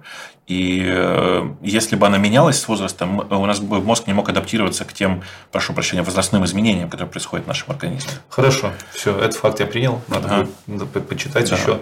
Есть куча других, при- м, куча Скорость- других скорость примеров. работы, да. Скорость, Скорость работы, работы, скорость обучения из-за наличия свободного времени. Я бы сказал, что здесь главная, главная разница между э, там, 80 просто крайний пример, между 20 Ну, и 60, 50, да- 20 да- и да- даже 60. 40. Когда у тебя есть семья, когда у тебя нету семьи, ну выбор очевиден. Блин, сейчас так, так много людей в 20, у которых есть семья, и в 40, у которых ее нет. Короче, тут дело не в этом. Дело в том, что у людей э, в районе 40 как, как бы другие приоритеты. Да. Вот это, это правда, да. И они могут быть на самом деле лучше. Человек более зрелый, он лучше понимает, что от жизни хочет. Понимаешь, э, позитивный эйджизм от, от негативного отличается только знаком. А так факта эйджизма, тем не менее, Слушай, ну я не вижу в этом эйджизма. Я вижу в этом просто логику компаний, которые выбрали эту логику для себя. Вот и все. Я, естественно, мне бы было некомфортно, если мне, конечно, сказали, что там те отрицательник, а мы взяли 20-летнего. Ну да, конечно, какого фига? Мы будем работать нормально, вместе. Ну, таков рынок. Ты Ты что по- сделать? Подожди, подожди немножко. Давай лет через 10 поговорим на эту тему. Мы с тобой обсудим. Не то, чтобы я с этим часто сталкиваюсь, но тут нужно понимать, что еще э, мы с тобой, к сожалению, очень нетиповые в этом смысле люди. То есть, э, ты понимаешь, что два чувака в возрасте, условно говоря, э, там близком к 30, ты сейчас так себе простил, а тебе немножко не- нет, не должны сидеть перед записью и обсуждать ТикТок. Ну, просто тупо потому, что вообще-то как бы там, ну, не надо так делать. Э, Это с одной стороны. С другой стороны, нужно понимать, что мы с тобой довольно много занимаемся и просветительской деятельностью, всякой такой э, ерундой. А это так или иначе приводит к тому, что ты постоянно копаешь что-то новое. То есть у тебя как бы развитие не останавливается. Но есть много людей, которые после 30 перестают учиться. И вот переставать учиться это прям, прямо жестко. Это прям приводит реально к э, разрыву в твоей привлекательности и как человека, и как работника. Да, Прям, прямо жестко. все так. Ты видишь сейчас в последнее время какие-то изменения, вот такие разделения на вот этот продукт для взрослых, вот этот продукт для, подростков, условно говоря? Вот м, Тут с точки зрения чего? С точки с точки зрения зрения продукта. продукта. Да. Э, Ну да, позиционирование у компании зачастую говорит, что мы позиционируемся на аудиторию молодую, либо аудиторию постарше. Это, по-моему, всегда было. А в контенте ты это видишь, прям вот этот жесткий разрыв? Ну, я понимаю, что как бы А4 никто там, да. YouTube растет. Ага. В смысле, контент, который предоставляет YouTube, э, становится чуть более глубоким и умным. И это прям официальная позиция YouTube. Они хотят аудиторию, которая будет более вовлечена в контент, смотреть глубже, дольше и переходить на большее количество роликов, чтобы опять-таки смотреть дольше. Э, Вроде как развлекательный контент тоже можно смотреть долго, но глубина Да. здесь на самом деле небольшая. А что значит глубина? Для YouTube это конверсия, например, в продаже. Либо, например, там перейти дальше что-то поделать. Э, Сейчас мы продаем в интернете не только какие-то там, не знаю, э, игрушки или еще что-то. Много сейчас продается знаний, а чтобы продать знания, нужен контент соответствующий. Поэтому, да, контент растет, с контентом растет и аудитория. С, вполне себе логично, что, не знаю, про какое-нибудь устройство Юпитера не будет смотреть 16-летний подросток статистически. Ты смотришь про устройство Юпитера? Я обожаю такие видосы. На кого ты подписан? А, наука, естественно, 2.0. Угу. Они, кстати, грант получили большой достаточно. Сейчас Как развивается. Постнаука. А, постнаука. Постнаука. Ага. Кто еще из таких ребят? Э, На дне российской науки. Не знаешь? Нет. Очень классный дед, преподаватель МФТИ. У меня на, на имена плохая память, поэтому я, честно, вряд ли вспомню. Блин, надо, надо у тебя будет ну, как бы получить плейлист. Э, Ну, наверное, из популярного более-менее такого. Ну, как популярного? До 100 тысяч подписчиков и до миллиона – это все, что я сейчас помню. Ну, вообще эти Типа могу какие-нибудь, я не знаю, кверти какие-нибудь, А, из Кверти, которые выжили. Кстати, классный дед ведущий, в основном респект. Который э, астроном, в смысле, бывший? Да, да, да. А, он не бывший, он действующий. Он, по-моему, ну, да, да. действующий. Ну да, И, кстати, вот это удивительный, удивительный момент, как э, в современном Ютубе появились вот эти вот суперадекватные деды. В смысле, они просто на фоне нас с тобой деды, а так ты ну, там Не, 60. не классно, да. не классно. Просто и ты смотришь на человека и понимаешь, что, блин, а где ты был раньше? Ну, в смысле, почему 10 лет назад не было твоего контента? В этом прямо огромное достижение Ютуба для меня. Самое прикольное, что многие из них были 10 лет назад, просто их контент не рекомендовался. Ну, его не, найти нельзя было. Да. И эти ребята, они дают глубокий контент, то есть как-то не развлекательный контент. Чуть-чуть развлекательный, но он чуть глубже, чем, скажем, э, видосы Влада Топлис, где он вообще не парится, что говорит, хотя его в школах крутят, а этих ребят не крутят. Потому что Топлес этот, крутят в школах? прикинь, потому что он хайп, это делает хайпово, стильно, модно, молодежно, со всякими вставочками на супер поверхностном уровне. Эти ребята берут немножко глубже, плюс да, и джизм, они постарше дети, на них просто будут смотреть и воспринимать как батю, к сожалению. Ну, э, рано или поздно топлес тоже вырастет. Как бы. Да, наверное. И вот тут начнется самое интересное. Вот, поэтому контент растет, аудитория тоже растет. Э, Плюс на взрослую аудиторию идет рекламодатель лучше, потому что взрослая аудитория может платить больше. И тут тоже идет разделение из-за этого. Рекламодатели хотят конкретные сегменты аудитории. Ну, конечно, конечно. А значит, и разделение на аудиторию с точки зрения, с точки зрения контента будет. Это если говорить про YouTube. Если говорить про другие платформы, ну, там TikTok самый яркий пример того, что вроде как было позиционирование на молодежь. Хотя там сидят Ну, разные там, ребята. там уже давно сидят разные люди. Но с другой стороны, есть Инстаграм, где сидят все. Э, Мне кажется, в Инстаграме тоже нет особенно молодежи, и это следствие того, как это работает в Штатах, потому что в Штатах-то молодежь в снайпе, э, и они, Мгм. они просто не, не живут в Инстаграме, и э, ну, это типичная история, что Инстаграм it's for, for old people, понимаешь, Да. поэтому, да, они Прикольно. прям- Не знал. Нет, нет, они живут в снапе. И я думал, что снап постепенно уйдет, когда Инстаграм все у них скопирует. Но нет, все по-прежнему. Ну вот. При том, что ты, ты видел когда-нибудь интерфейс снапчата? Я там маски использовал, смотрел, да. А, видел. маски использовал это здорово. Ты попробуй там пообщаться с кем-нибудь. Там, там Ага, всё очень сложно? Но это настолько неочевидно. Это просто вообще. И я знаю почему. Потому что там Эван и ребята, когда делали первый раз этот продукт, это был по большому счету их первый технологический продукт. И э, ну, там до смешного доходило. Э, как Просто Эван прямым текстом в какой-то момент говорил, что мы не научились, как добавлять еще больше кнопок, зато придумали, как использовать свайпы. По этой причине свайп влево, и там открывается окно с э, выбором контактов. Ну, типа, как, где, где здесь логика? Логики здесь нет. Э, Интересно, кстати, что в какой-то момент они попытались поменять этот интерфейс на более понятный всем. И потом пришлось торжественно виниться и говорить, нет, ребят, мы вернемся обратно. Я понимаю, что мы понимаем, что вы все привыкли. Выросли поколения людей, которые привыкли к конкретным интерфейсам. Это очень забавно, на мой взгляд. Это забавно, это тоже вносит коррективы на аудиторию. Том Да, конечно, конечно. Короче, я считаю, что да, делится у нас аудитория очень сильно на платформах. И, И вот. и вот, да.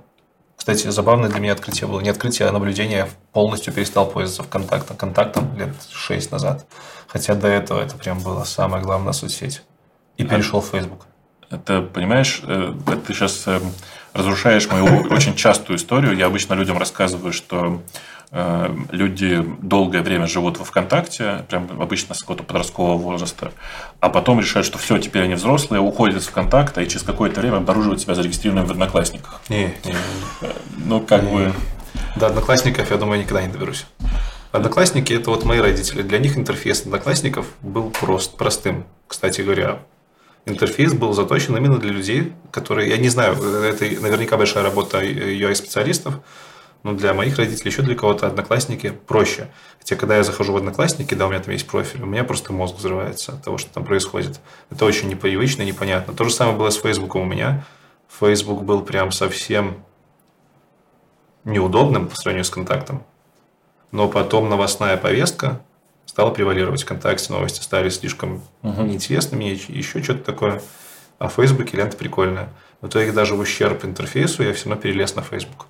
А потом Facebook выкатил новый интерфейс, и я такой, о, вообще молодцы, все, нафиг все, остаюсь в Фейсбуке. Да, да, осталось вернуть стену, я понимаю. Да. Слушай, э, ну, понятно, почему так происходит, потому что ты действительно в какой-то момент решаешь, что э, то место, где ты жил очень долго, это ну, как бы ассоциация с каким-то детским подростковым твоим проявлением, поэтому ты уходишь с ВКонтакте. А куда да, ты приходишь, это уже такое, уже вторичное. Э, на самом деле, Одноклассники невероятно интересный продукт. В смысле, что они реально очень много всего делали для того, чтобы заточить его под свою аудиторию. И действительно, этой аудитории этот продукт понятен. И я долгое время думал, даже не так, долгое время мне аналитики рассказывали, что рано или поздно одноклассники пойдут на спад. Ну, потому что это же, ну, очевидно, новые люди как бы не, приход, не приходят туда, а старые мрут. Ну, цинизм, но тем не менее. Как есть. Да, но оказалось, что нет, это совсем не так. И в какой-то момент реально многие люди просто приходят в одноклассники там, человеку было 40, сейчас ему там, там 45, и он внезапно пришел в Одноклассники. Ты знаешь, я вижу паттерн, в, в смысле ситуацию, в которой я пойду в Одноклассники. Я аж как бы ну, как-то становлюсь чем старше, тем сентиментальнее, скорее всего. И в какой-то момент реально захочется встретиться с моими одноклассниками из школы. И я уверен, что большая половина из них уже сидит в одноклассниках. Я парень из деревни, мы ребята Большая простые. половина из них уже сидит, я понимаю. Эм, так что, может быть. Наверняка, наверняка. У тебя есть ностальгия по школе? Э, Хоть какая-то? Что да. у, меня, у меня нет, прям совсем. Э, да, есть. Но у меня я учился в одной школе всю жизнь. Ага. Плюс в этой школе у меня как-то... Это же деревенская школа. Там все друг друга знают. И там у меня еще мама в то время работала. Мою маму очень не любили в школе. О, потому что она была психологом, которая всем раздавала лещей. Прям материшься на коридоре, получи леща. Психолог она, прям. Да, она у меня молодец. Ну, это деревенская школа. Я понимаю, нет, это, это, я понимаю, что типа, то, что это чисто, чисто леща, это уже психология, я понял. Э, ребята разные в деревне встречаются. То есть, у нас там было нормой по, по пальцам указкой получить. Я не говорю, что это было плохо. Просто для кого-то это был реальный, э, единственный шанс понять, что ты сделал плохо. Ну, такая уж школа. Обычная деревенская школа, там, угу. 98-6 год. Соответственно, а потом мама ушла в декрет, когда сестра у меня начала появляться, появилась. И вот тогда было весело, потому что мама в школе. А мы с ней никогда не общались, я очень не любил, что ко мне как-то... А, я не хотел, чтобы было ко мне особое отношение, а она знала, что ко мне его не будет. Угу. То есть, мне еще залетало постоянно от учителей за нее, и от нее постоянно. И потом она в декрет ушла, я такой, фу, все. И поэтому в школе было прикольно. В школе было очень много эмоциональной составляющей поза рамками обучения, хотя обучение давалось легко. И плюс у меня была всегда своя компания небольшая. Это же, опять-таки, это деревня. Там старшие классы, все идут э, в клубешник танцевать, выпивать горячительные напитки. А и бить там... городских, я помню, да. Да, и бить городских. У нас деревня прям очень в этом плане бандитская была. А мы едем в лес урвать монтажные баллоны, потому что нам прикольно. Нас пять человек. Или едем подпаливать мусорку. Это классно. Вот мы такие были ребята. Э, да, простые деревенские развлечения. Это, конечно... Аккумулятор переплавить. Нет, же, аккумулятор переправить всегда во все времена будет. Вот пока свинцовый аккумулятор есть, всегда будет в моде. У нас тоже просто было. Ну да. Короче, ну в деревне было круто. Если бы это была не деревня, таких бы ощущений не было.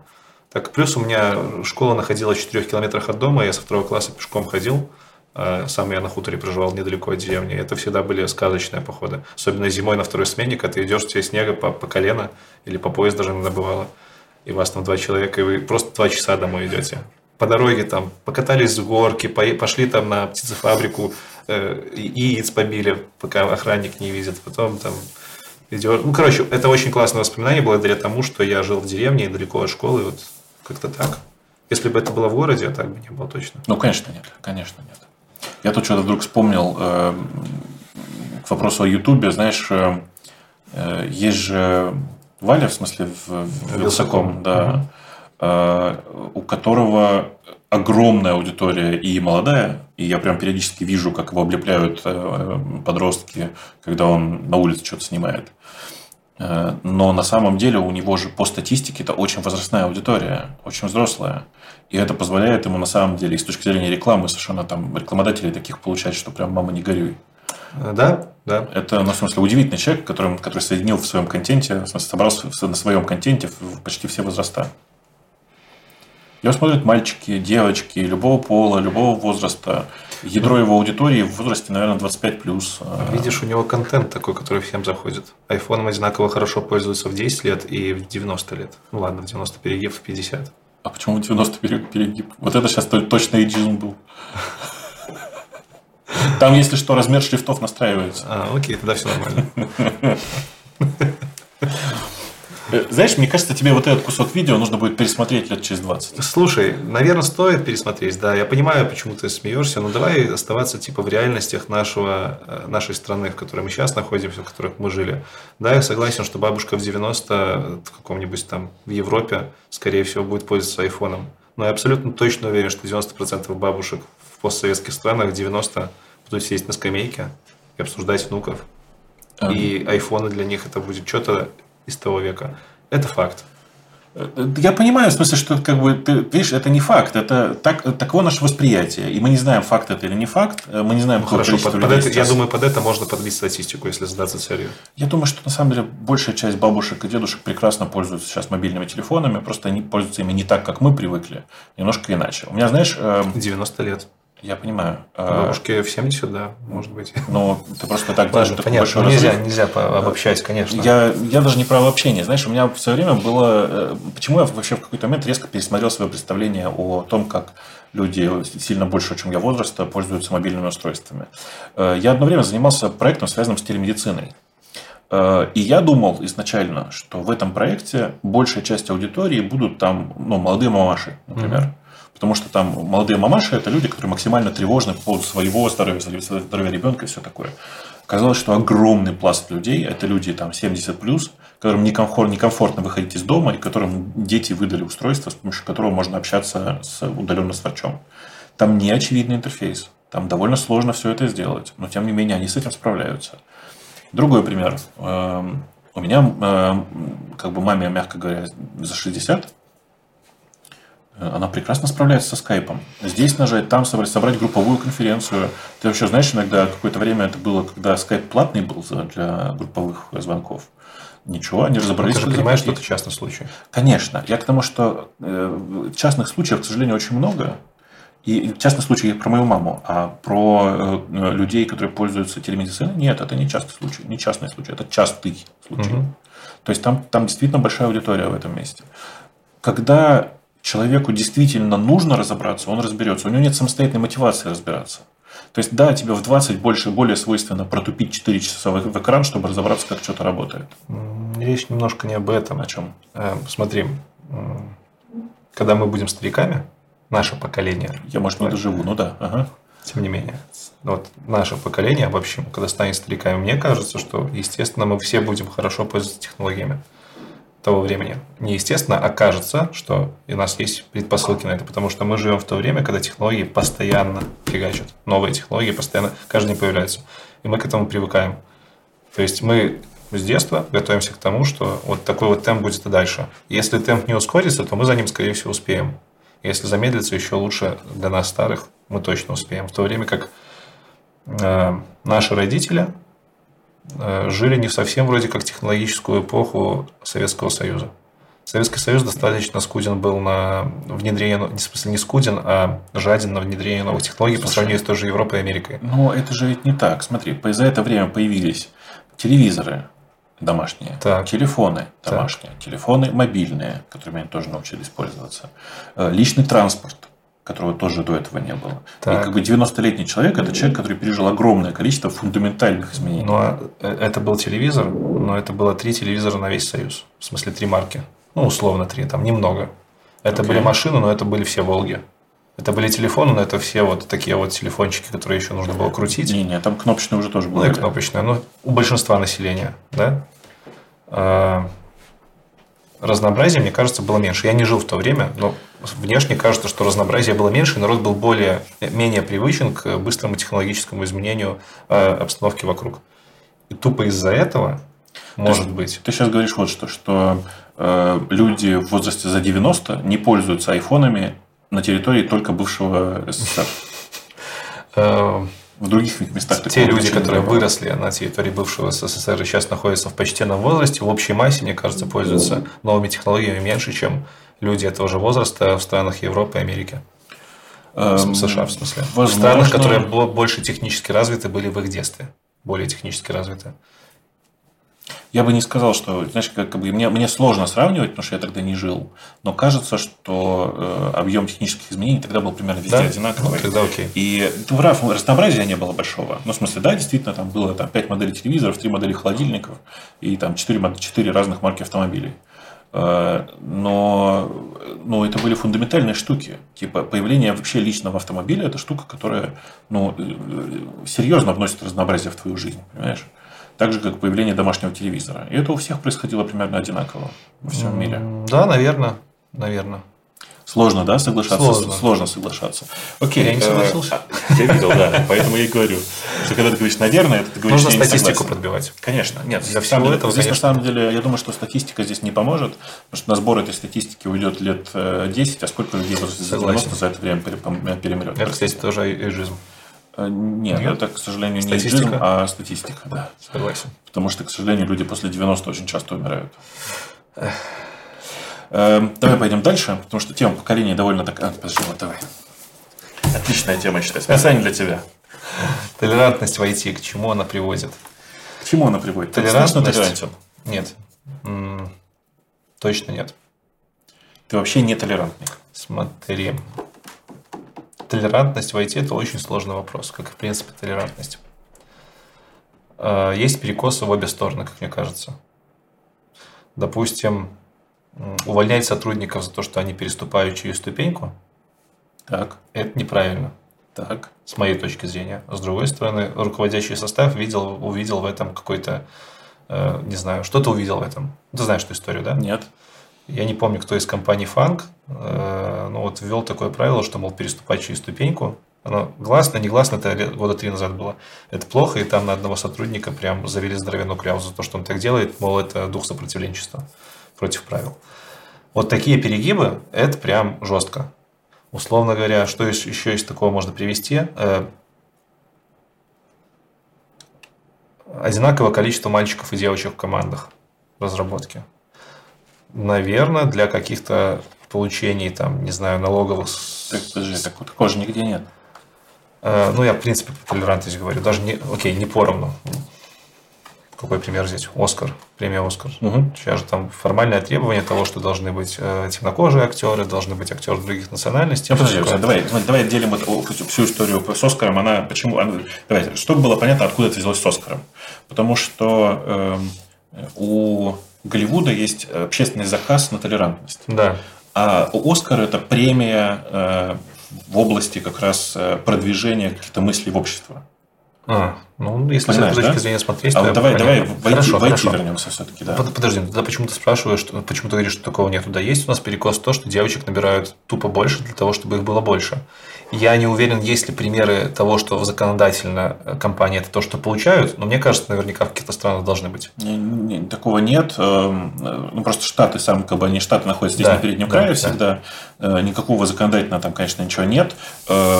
Там есть стремление сделать так, чтобы в компаниях э, фаанга, в смысле в компаниях э, крупнейших, было больше девочек. Не в смысле больше, чем мальчиков, Понятно, а все просто больше, больше. и больше. Вопрос, Но- зачем? А, ты не знаешь зачем? Нет. У этого есть очень, очень примитивное объяснение. Дело в том, что фанг могут себе позволить думать масштабами, что у нас будет в стране через следующие 10 лет. Так.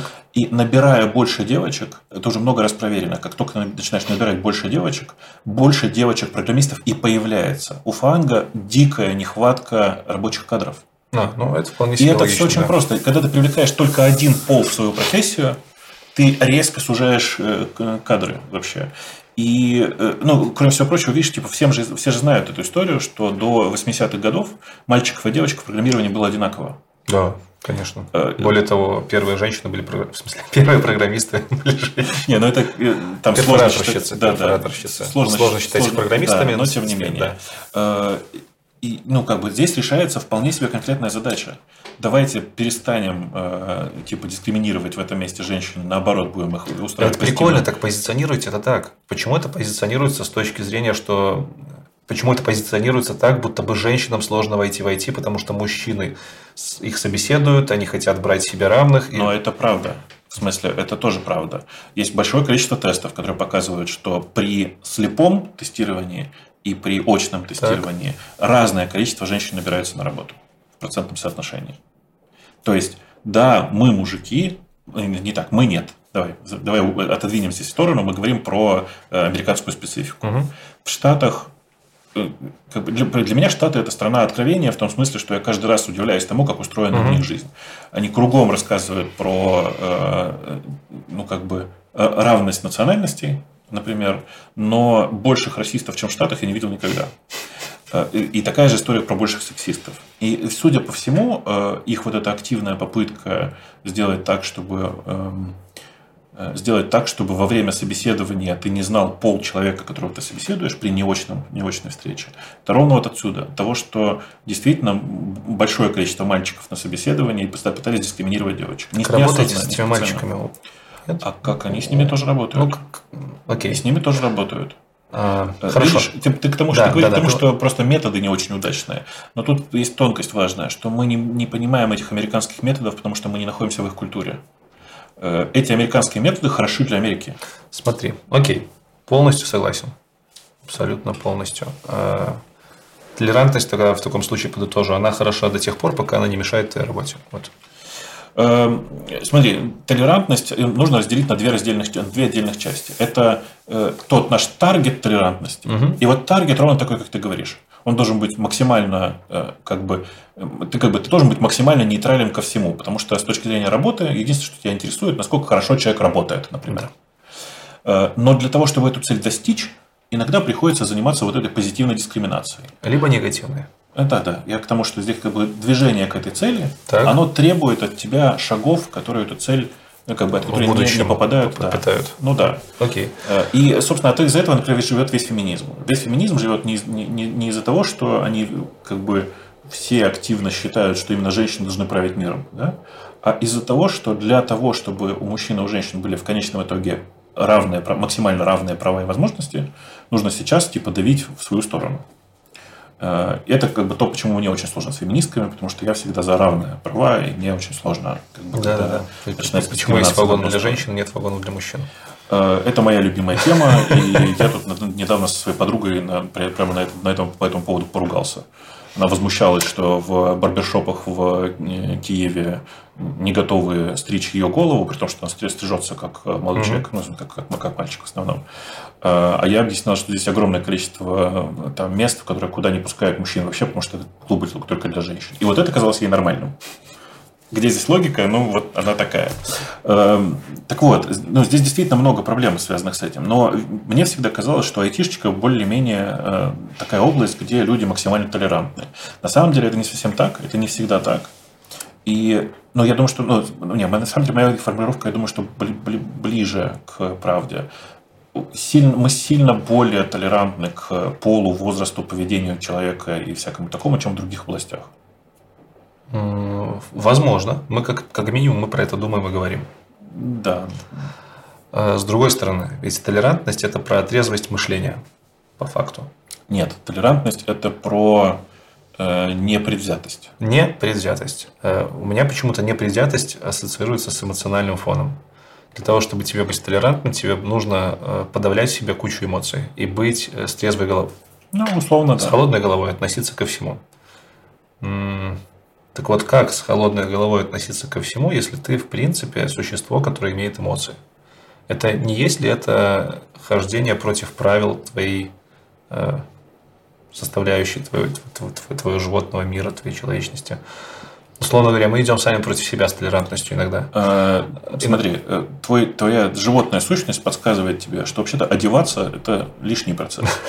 Так же, как использовать эти странные Это не толерантность. Нет, одеваться нужно, потому что от этого зависит твое здоровье. Я не про толерантность. Нет, здоровье, кстати, от этого не очень зависит. Ну, Ну, в теплых странах это же не, оно же не зависит от этого. Э, Или в теплое время года.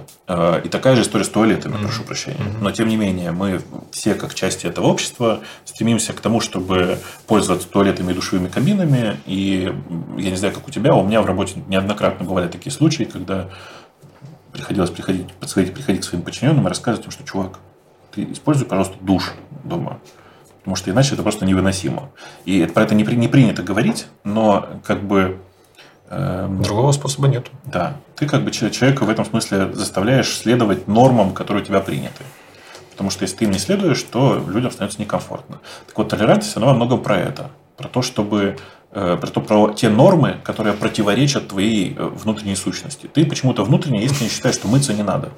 Не ты конкретно, Ну, а понятно, вот понятно. есть такие люди. Но все равно ты этого человека урезон- урезониваешь. Ты ему говоришь, чувак, у нас тут так заведено. Вот толерантность, она во многом опирается вот на у нас тут так заведено. Оно может тебе противоречить. Но ведь это воля большинства в какой-то части. Условно. Понимаешь, в чем нет? Думаю, что наоборот. э, Если бы большинство в твоей команде не ходили в душ и были бы с этим ок, то кто бы был в команде прав? Те, кому это не нравится, нет, либо всё- те... это, нет, это так не работает. Почему? Потому что эм, для того, чтобы... ну, Смотри, для того, чтобы... Сейчас попробую переформулировать в своей голове. Для того, чтобы всем было комфортно, нужно следовать удовлетворению нужд меньшинств. Это вот так, так устроена, устроена современная жизнь. Всем, подожди, всем комфортно быть точно не может. Конечно. Это же моя любимая тема про кроссплатформенное программирование. Это мысль о том, что кроссплатформенная программа, она отличается от остальных тем, что одинаково плохо работает на всех платформах. Согласен. Тут такая же история. Это когда всем, всем одинаково плохо. Да. Ну, А, ну, под- подожди, нет, нет. ну да. Если вы идете на удовлетворение меньшинств, то, все- в принципе, меньшинствам нормально. Нет, это так кажется, потому что меньшинство, оно же только в своей какой-то области небольшое меньшинство. Ага. А в других областях оно большинство. Ну, если мы возьмем абстрактный пример, Давай. где есть только меньшинство. Есть вот есть Смотри. немытые чуваки, их Давай. мало, и есть мытые чуваки. Смотри, и давай, давай на конкретных плохо. примерах. Давай на конкретных примерах. Вот э, есть, э, э, давай, смотри, в компании работает тысяча человек, Так. значит, по статистике от 70 до 100 процентов, до, до 100 человек в них это геи. да? Значит, ну, Зашел с козырей. такая статистика. Давай. Вот смотри, вот есть тысяча человек, из них э, 70% геи, Так. Э, это значит, что примерно 35%, 35, чел- про 35 человек мужчин в компании, это мужчины геи. Он с точки зрения... 35? 70. 35 человек. 70, э, ну, типа, в компании 50 на 50 мальчиков и девочек. А, все. Понял, да, Да. логику? Э, Дальше что получается? Вот эти Нет, 35 подожди, человек. подожди. 70 человек геи, значит, это все 70 человек парни. Почему? Потому что если бы это были девушки, они были бы, скорее всего, не геями. Хотя такое тоже возможно.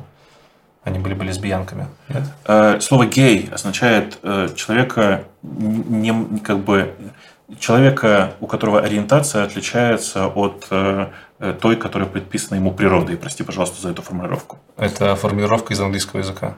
А в русском языке это имеет по-другому. Окей, давай по-другому скажем. Ну хорошо. Короче, 35 человек нет Да. традиционной сексуальной ориентации. В смысле, 35 из, из 70 это мужчина. Все, разобрались. Окей. Давай по-другому сформулирую. Э, 70, 70 человек, 70 человек из этой тысячи гомосексуалы.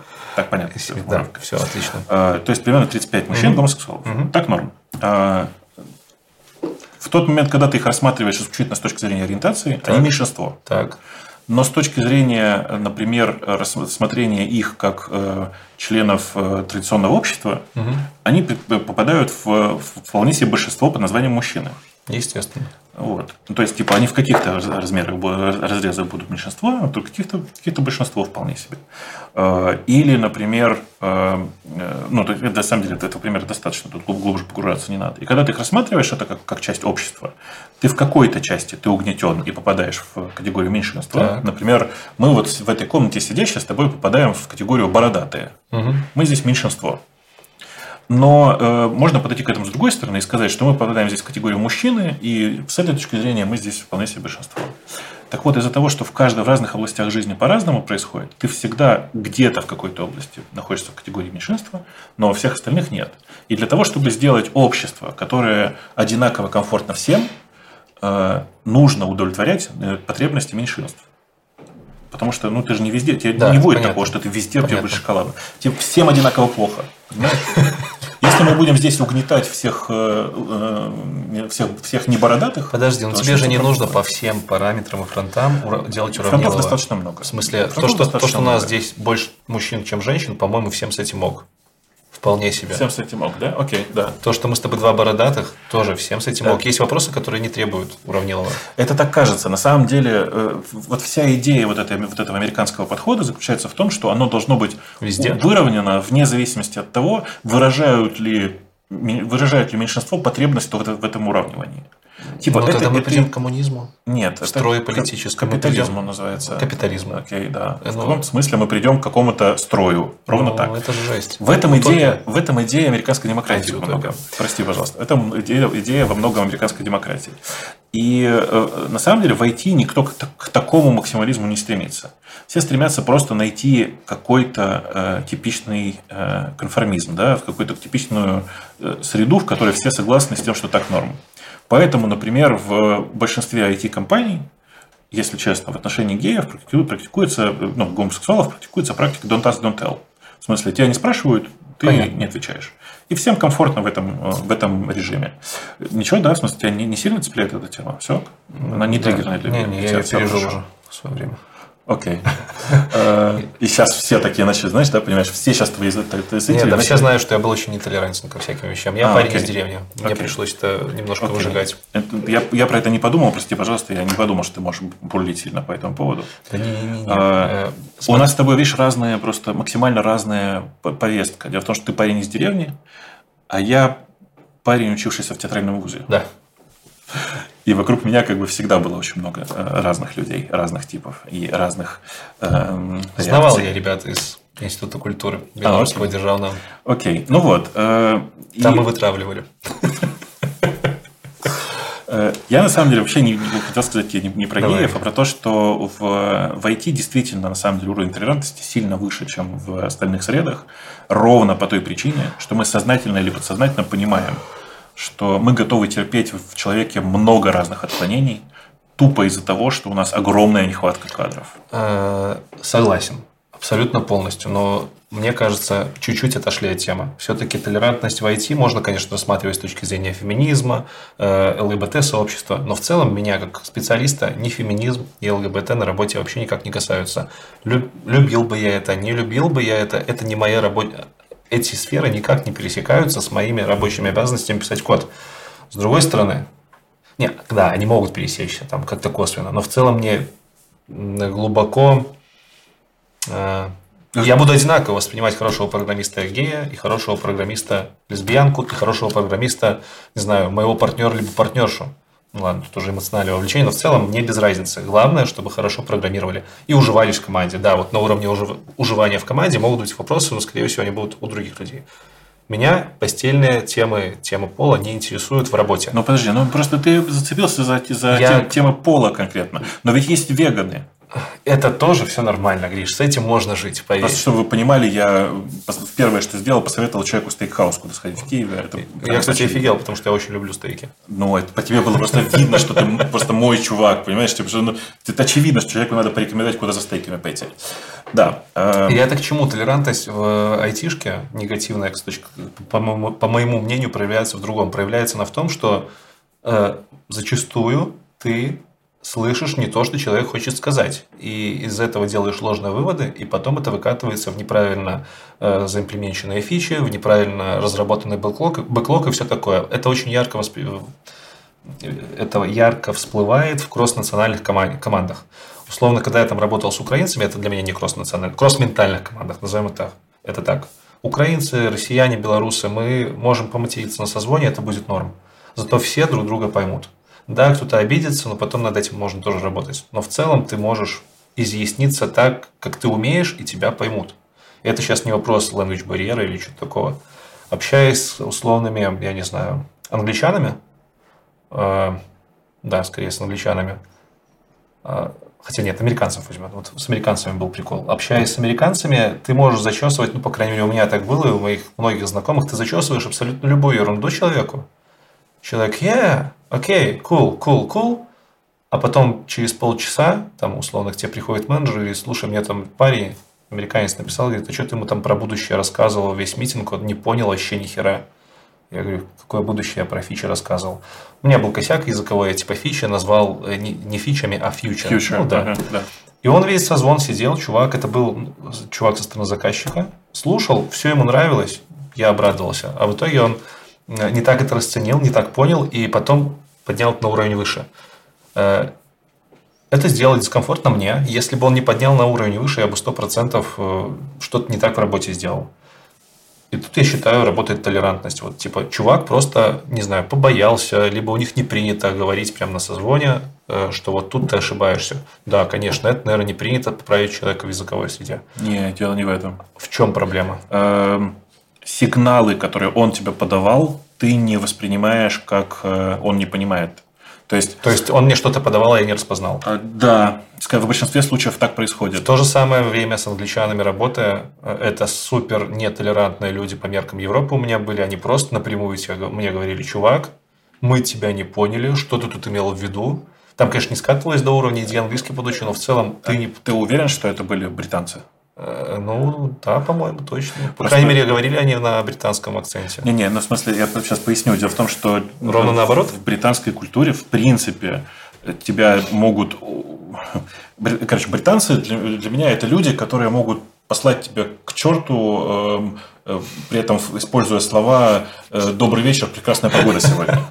Ну, Понимаешь? ну, это, это- это пример не про британцев, американцев, а про я то, что... понимаю, я к тому, что там, там в, этих, в обоих этих, в этих культурах, и британской, и американской, просто по-другому сигналят о том, что что-то не так. И мы это не считываем из-за того, что у нас мало опыта общения с ними. сигналят более мяг- в мягкой форме. Это Там нет, э, ну, В э, то время как у нас это не работает. так. Слушай, как бы шкала общения людей логарифмическая. Она просто как бы, ну, она по-разному выглядит. Понятно, она у всех разная. Да. Но в конце концов, вы работаете с русскоязычными ментальными людьми.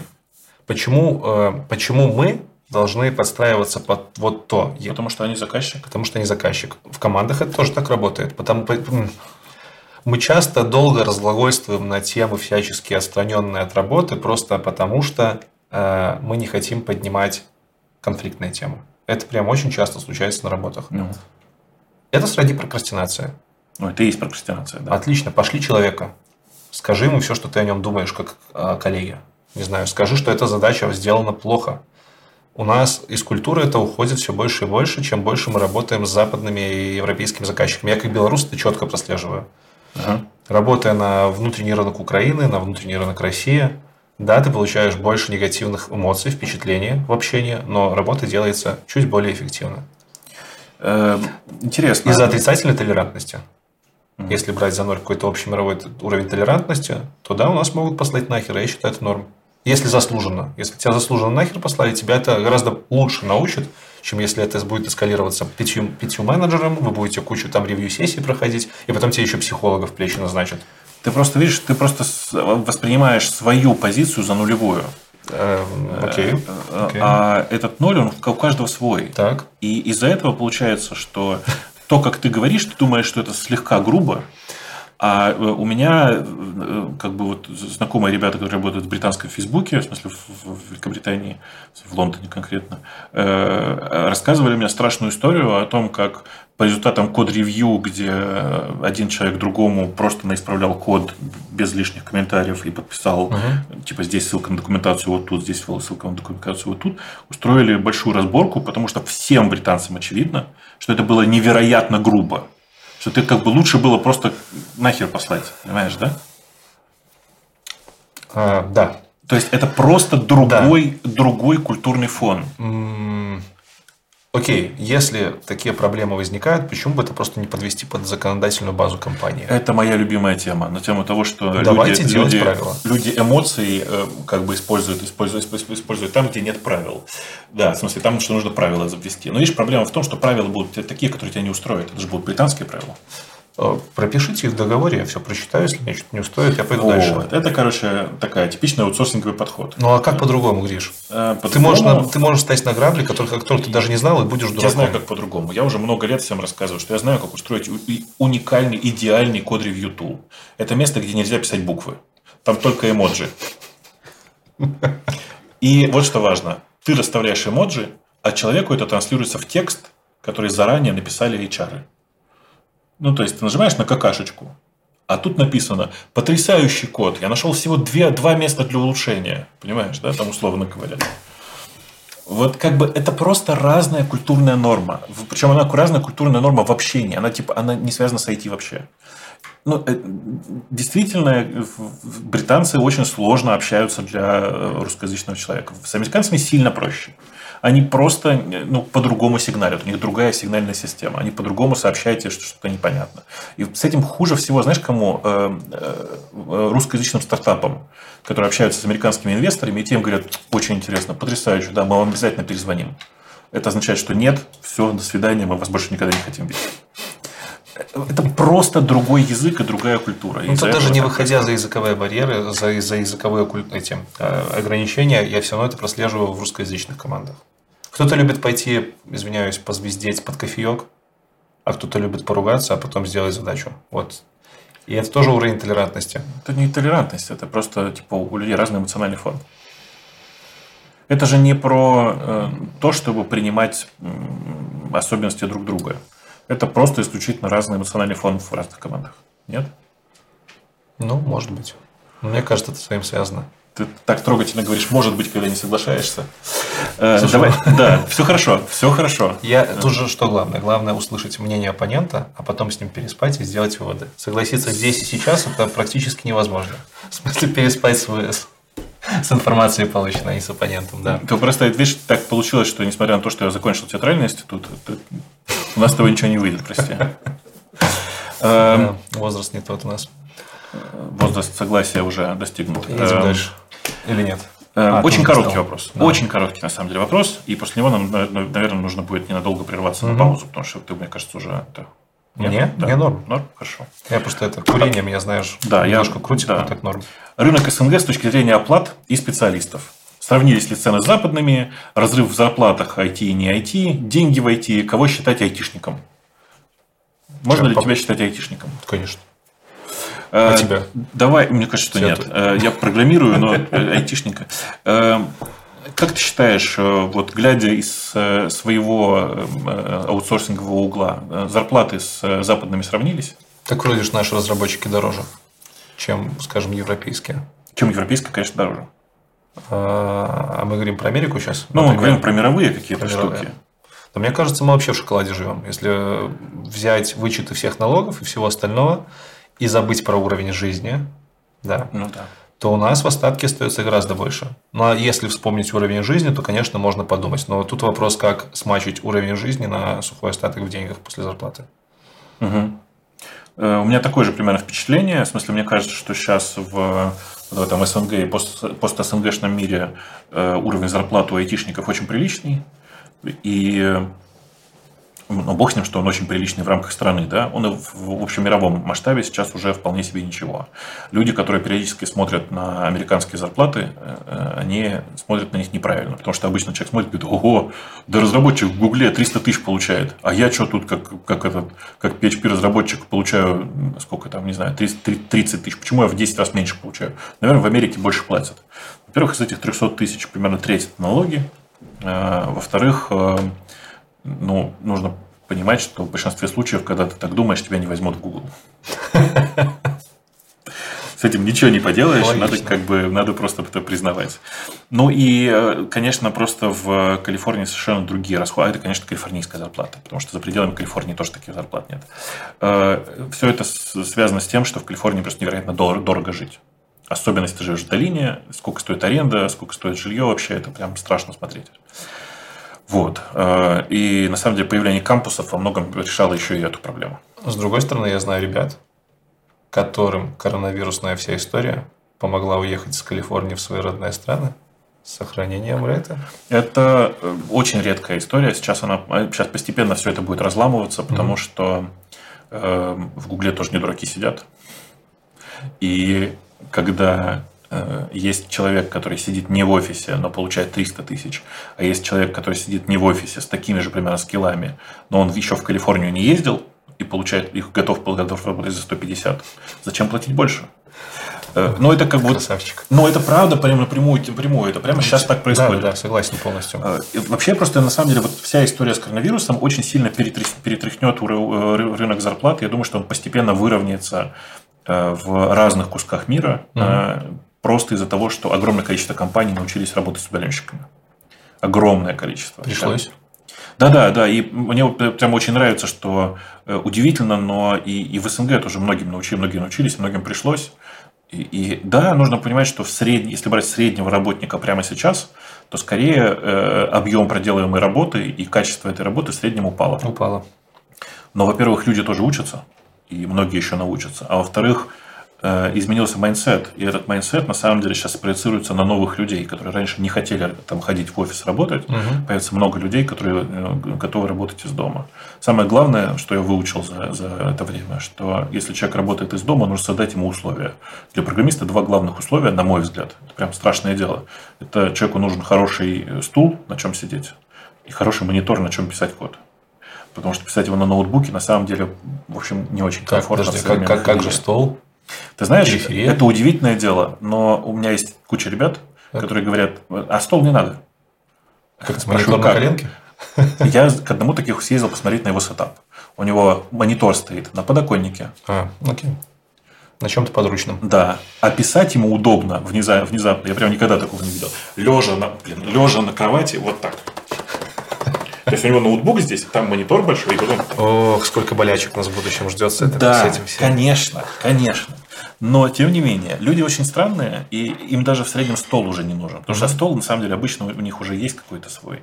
А вот монитор и стул – это две штуки, которые, на самом деле, дорогие, и которые, ну, профессиональный стул и профессиональный монитор, и то, и другое стоят денег. Э, и большая часть компаний научились это, эти условия создавать. Пока осталась одна большая проблема – это ребята с семьями, у которых маленькие дети. Коворкинги, отдельные комнаты, а, некоторые квартиры снимают отдельно. Да, просто это дорого. Понятно. Вот. Но на самом деле тут просто и в обществе происходят некоторые изменения. И э, ну, вот ребята, которые в начале, там, в начале ковида жаловались мне, что невозможно, у меня как бы э, дети растут и совершенно невозможно, никто их не контролирует. Подожди, ну... Сейчас научились выделять как-то пространство все. Да это все нивелируется даже со стороны компании. Тот же GitLab, который ремоут как-то ремонт ориентирован изначально, они же там выдают деньги Нет, на они ремонт, ремонт, ремонт они, да. Ремонт онли. А, да. То есть а, это все нивелируется компаниями, проблем больших нету, было бы желание. Все так, но на самом деле здесь вопрос даже не в деньгах, а в том, что многим на самом деле не очень комфортно а, решать. Ты просто не можешь. Да. Okay. решать. Ну, вот. Хорошо. Но в любом случае, э, то, что действительно пропадает в, в таких условиях, в условиях ремонта целиком команд, это много неформального общения, которое раньше было. Факт. Ну, Ждем VR. Ждем прокачивания. Да, я думаю, что с VR все. Ну, хорошо, что мы оба с тобой правильно так думаем. Э, есть ли большой разрыв в зарплатах IT и не IT-специалистов? Мне кажется, мы с тобой уже обсудили, что он явно есть. Да. В наших странах, в постсоветских, бывших постсоветских странах есть. Ну, особенно, знаешь, особенно мне интересно было, как я уже говорил, я занимался много телемедицинским проектом. И там очень интересно, там сидит айтишник, а рядом сидит врач. И разрыв в зарплате у них иногда на порядок. И это прямо жестко. При том, что э, особенно это жестко, потому что врач учился 7 лет, там, и потом да, еще у него да. была там, интернатура, интернатура и все дела. Прямо жестко. Э, тут важно понимать, это прям проблема, из-за которой часто возникает синдром самозванца и всего остального. А важно понимать, что это не наша проблема, это проблема государства, в котором мы живем.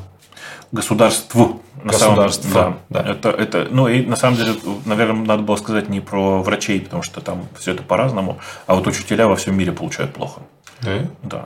Ну, я не знаю, где вот там, везде, где я пожил какое-то время. Значит, вообще там, там массовая везде, проблема. Там везде, а, потому что считается, что учителем может быть кто угодно. Это странно. Да. А на самом деле хороший, хороший учитель – это прям очень большая редкость. Гриша, расскажи, кто такие да. айтишники? Кого считать айтишником? Э, у меня нет простой формулировки, э, потому что я ориентируюсь на продуктовые компании, и то есть они плохо отмачатся на аутсорс.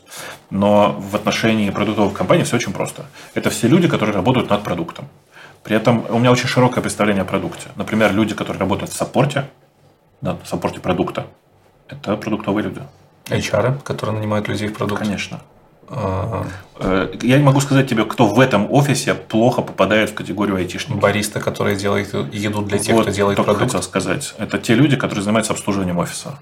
То есть, э, это ребята, которые занимаются уборкой в офисе, которые занимаются Айтишники. там, чаем. Тоже обслуживают офис. Не, нет, это, это отдельная каста, это ребята, ну, давай так, те айтишники, которые обслуживают офис конкретно, они тоже в целом не про продукт.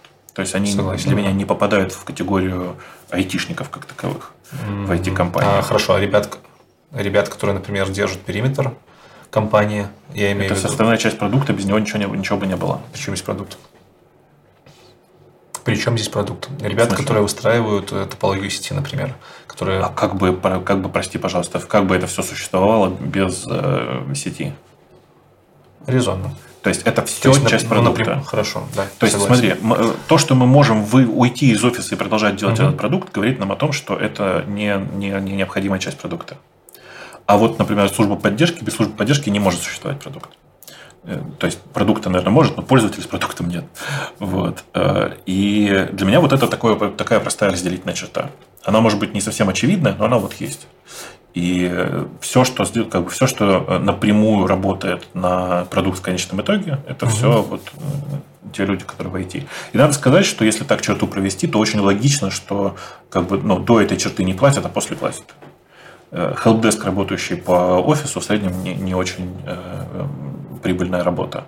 Э, Человек, который занимается настройкой сетей, достаточно прибыльный. Согласен. Вот такое разделение. А в аутсорсе как? Э, А в аутсорсе тупо, так же. тупо все айтишники, так же. нет? Ну почему? Э, Ребят, которые обслуживают офис, явно не айтишники. А в аутсорсе, наверное, еще проще. Все, у кого рабочие часы продаются, те айтишники. Ну, реально, в смысле, я только сейчас до меня дошло. Э, Давай подумаем. У кого рабочие часы не продаются? Нет, не все на самом Нет? деле. Кто? Смотри, сейлы, они айтишники или нет? У них же не часы, у них процентная А, ставка да. обычно. Да. У HR, кстати, тоже это частая тема проценты Да. от приведенных ребят. А у рекрутеров, да, я Э, понял. В смысле рекрутеров. Да, да. Вот, так что... Да, наверное, все, кто не обслуживает офис, да и все. Забавно. Да. Ну, Все то же самое, на самом деле. Хорошо, на самом деле, да, здесь как бы особенного, особенного различия нет, вопрос только в э, общем подходе. Знаешь, как айтишник еще это? Подумал. Короче, э, есть два условия. Ты должен работать в компании, которая занимается производством программного обеспечения, Так.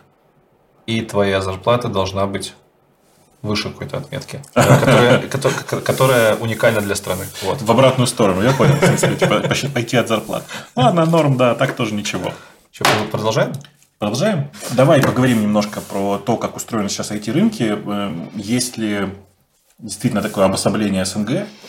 Вот. И, ну, типа, как, как вообще выглядело? Почему вообще возникла вся эта история, на твой взгляд, с э, Кремниевой долиной и, и всем, что с этим связано? На мой взгляд, Ну, Почему в Дарине это все возникло? Ну, я не знаю предпосылок, но, по-моему, очевидно, что Дарина – это технологически э, самая преуспевающая из открытых э, мест для публики место. Условно говоря, там, может быть, в Китае тоже большой технологический хаб, но в Дарине его строили целенаправленно, он был открыт для всех. Его, собственно, и строили, по-моему, для того, чтобы... ну видишь, как, там, смотри, история вот какая. Там было два крупных вуза, выходцы, естественно. выходцы из которых Какие решили, что- МИД? МИД? Не, МИД на другом побережье находится. Я топографический кретин. А, давай. Ну, давай для простоты скажем, что там есть, э, там типа есть кусок Стэнфорда, там Ага, есть окей. кусок, э, там типа Беркли, всякие Мгм. такие куски. Беркли, который не музыкальный. Да. И люди, выходящие из, из вуза, просто им было куда приземляться. Там изначально приземлились ребята из HP, которые, собственно, построили HP. Э, И э, компании начали кучковаться там, там просто из-за того, что это ты выходишь из института или еще не закончив вуз, строишь компанию просто где-то рядом, в гаражах, как было принято тогда. И, и, ну, поэтому, собственно говоря, там образовалось большое количество стартапов изначально. А вот то, что произошло дальше, э, мне кажется, что оно довольно забавно. Дело в том, что большое количество стартапов там сейчас образуется из-за близости к другим компаниям. Э, Ну, то есть, давай так, вот если ты сейчас занимаешься системой искусственного интеллекта, тебе просто надо Yep. держать Мгм. офис в Калифорнии, тупо для того, чтобы ты мог просто сходить к ребятам в кампус NVIDIA и поговорить про... Пропускная способность Да. коммуникационная. Да, из-за того, что как бы коммуникации так устроены. И э, Почему такого у нас не произошло? У нас же тоже есть хорошие университеты, МФТИ, отличный пример, за, за Москвой, прям хаб, бери, дострой. Почему у нас так не произошло? Почему у нас стартапы не поддерживались и не сделали такую экосфе- э, экосистему? Ты знаешь, в России вообще с этим тяжело, потому что Россия очень москвоцентрична. И, mm ну, почему, на мой взгляд, очень тяжело живется Сколково? Потому что, чтобы Сколково жило хорошо, нужно, чтобы оно находилось прямо в Москве. Желательно поближе к Кремлю, ну, в смысле, территориально. Угу. И тогда было бы все сильно проще. Поэтому, например, я с интересом смотрю на Москва-Сити и то, чем, то, что там внутри заводится. Там, конечно, все раскупили крупные корпорации, но вокруг тоже есть помещения, и там люди как бы так или иначе кучкуются. И я думаю, что все постепенно заведется, просто это будет сильно медленнее, потому что изначально вот эти попытки, которые, которые были, э, которые делали ребята из Сколково, из других там вот каких-то таких хабов, это все были очень синтетические попытки, они неестественные. Не так, что там зародилась компания и вокруг нее начала обрастать, а типа давайте напихаем сюда уже, уже успешных компаний и пусть они там страдают. Э, в результате получилось, что и место неудобное, и как бы и площадка неудобная, и все неудобное, понимаешь? Э, и там где-то получилось, оно получилось по другим, по экономическим причинам, вот как в Наполисе. Угу. Сделали специальную зону. Да, в смысле, и экономическую зону, и территориально отделили это. И все это еще сделали на, ну, даже не на государственные, как бы формально деньги, ты знаешь, да? Там формально ребята из Иннополиса очень гордятся тем, что там нет государственных денег. Выглядит это так. Все IT-компании сбросились. За кадром расскажу. Я знаю, как это происходило, я там в самом начале Вот. Не в смысле, что это не под, под, под, подкат. Ты знаешь, что там практически каждый стартап, входящий в экономическую зону, собеседуется у президента лично? Нет, но это прикольно. Так тоже бывает. Э, короче, в, в принципе, то, как это образовалось в долине, это произошло максимально естественным путем.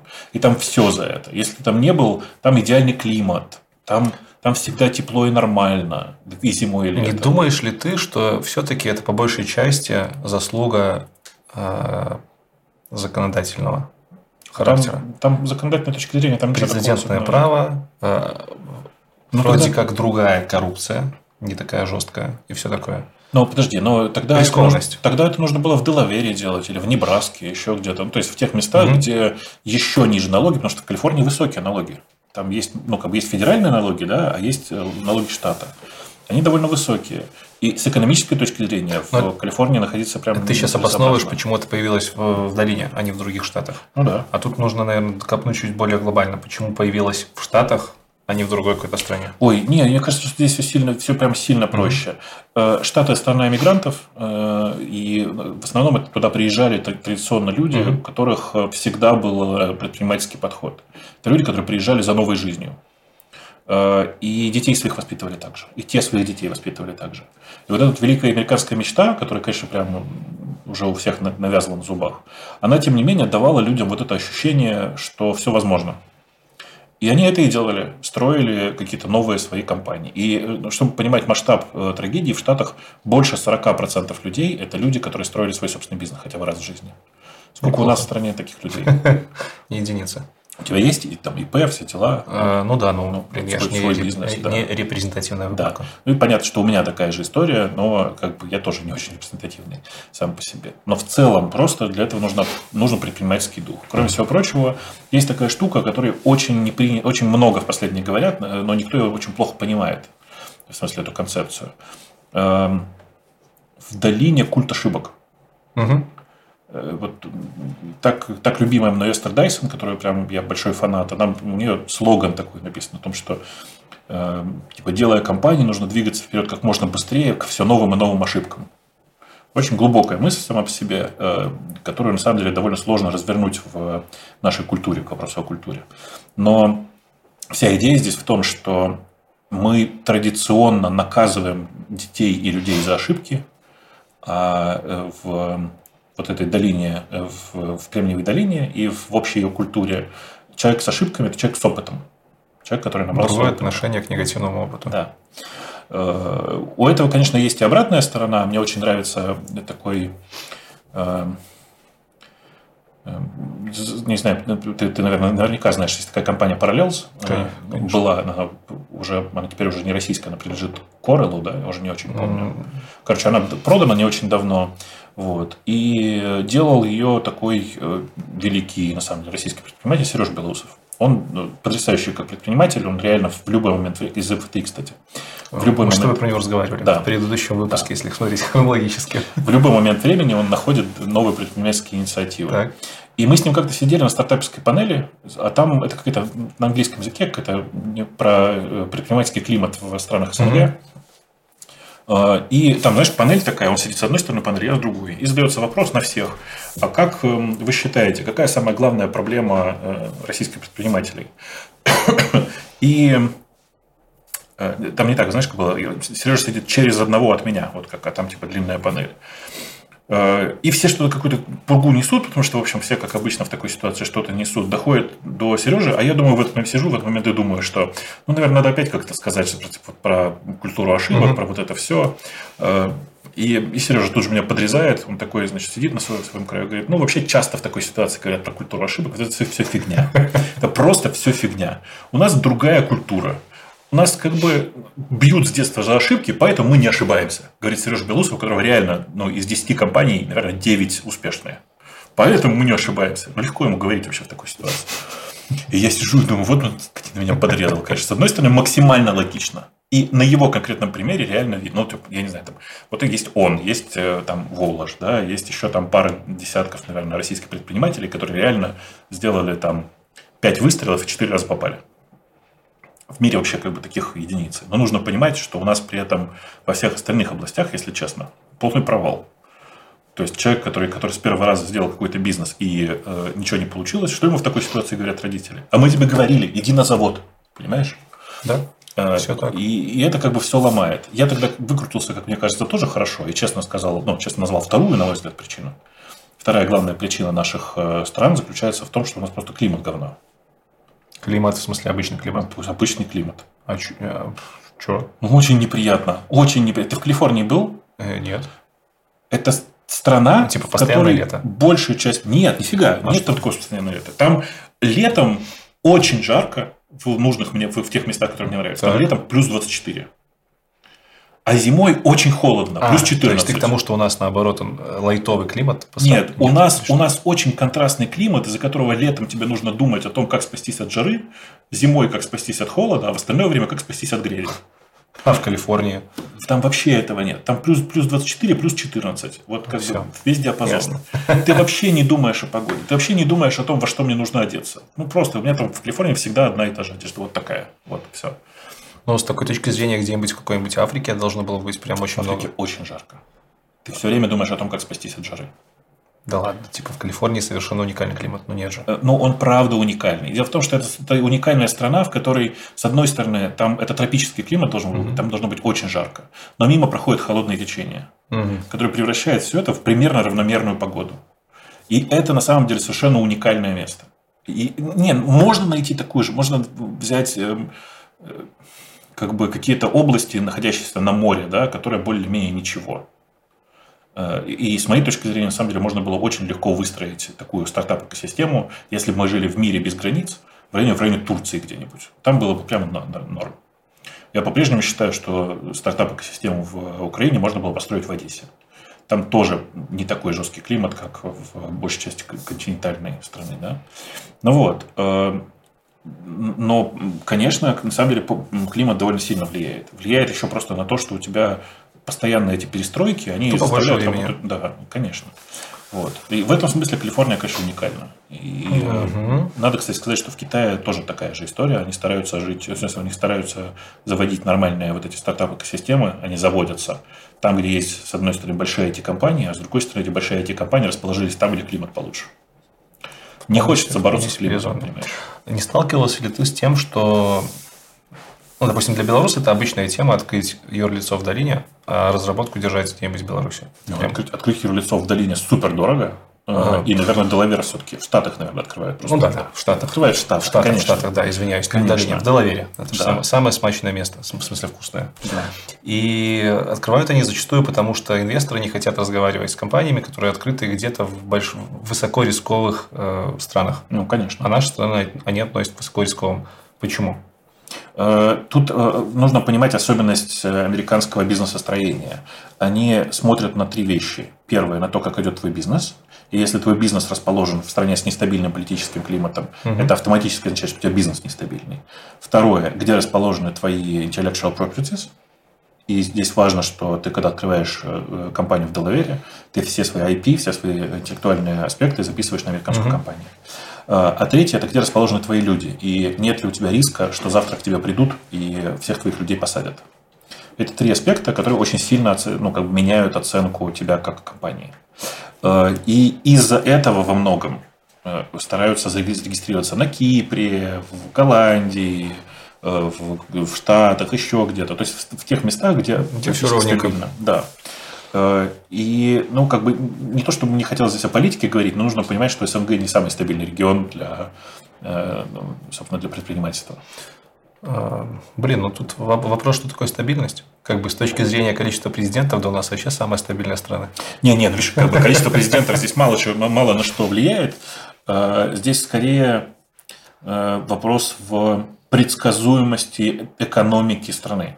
Экономики, либо да. действий это, силовых органов. Не, не, ну это как бы все вместе, но когда мы говорим про бизнес, например, uh-huh, если uh-huh. бизнес, который оперирует на территории Украины uh-huh. или на территории Беларуси, на территории России, на территории Казахстана, неважно, э, всех вот этих бывших, бывших э, стран, входящих, входящих, входивших в СНГ, э, везде, на самом деле, экономически все не очень ровно.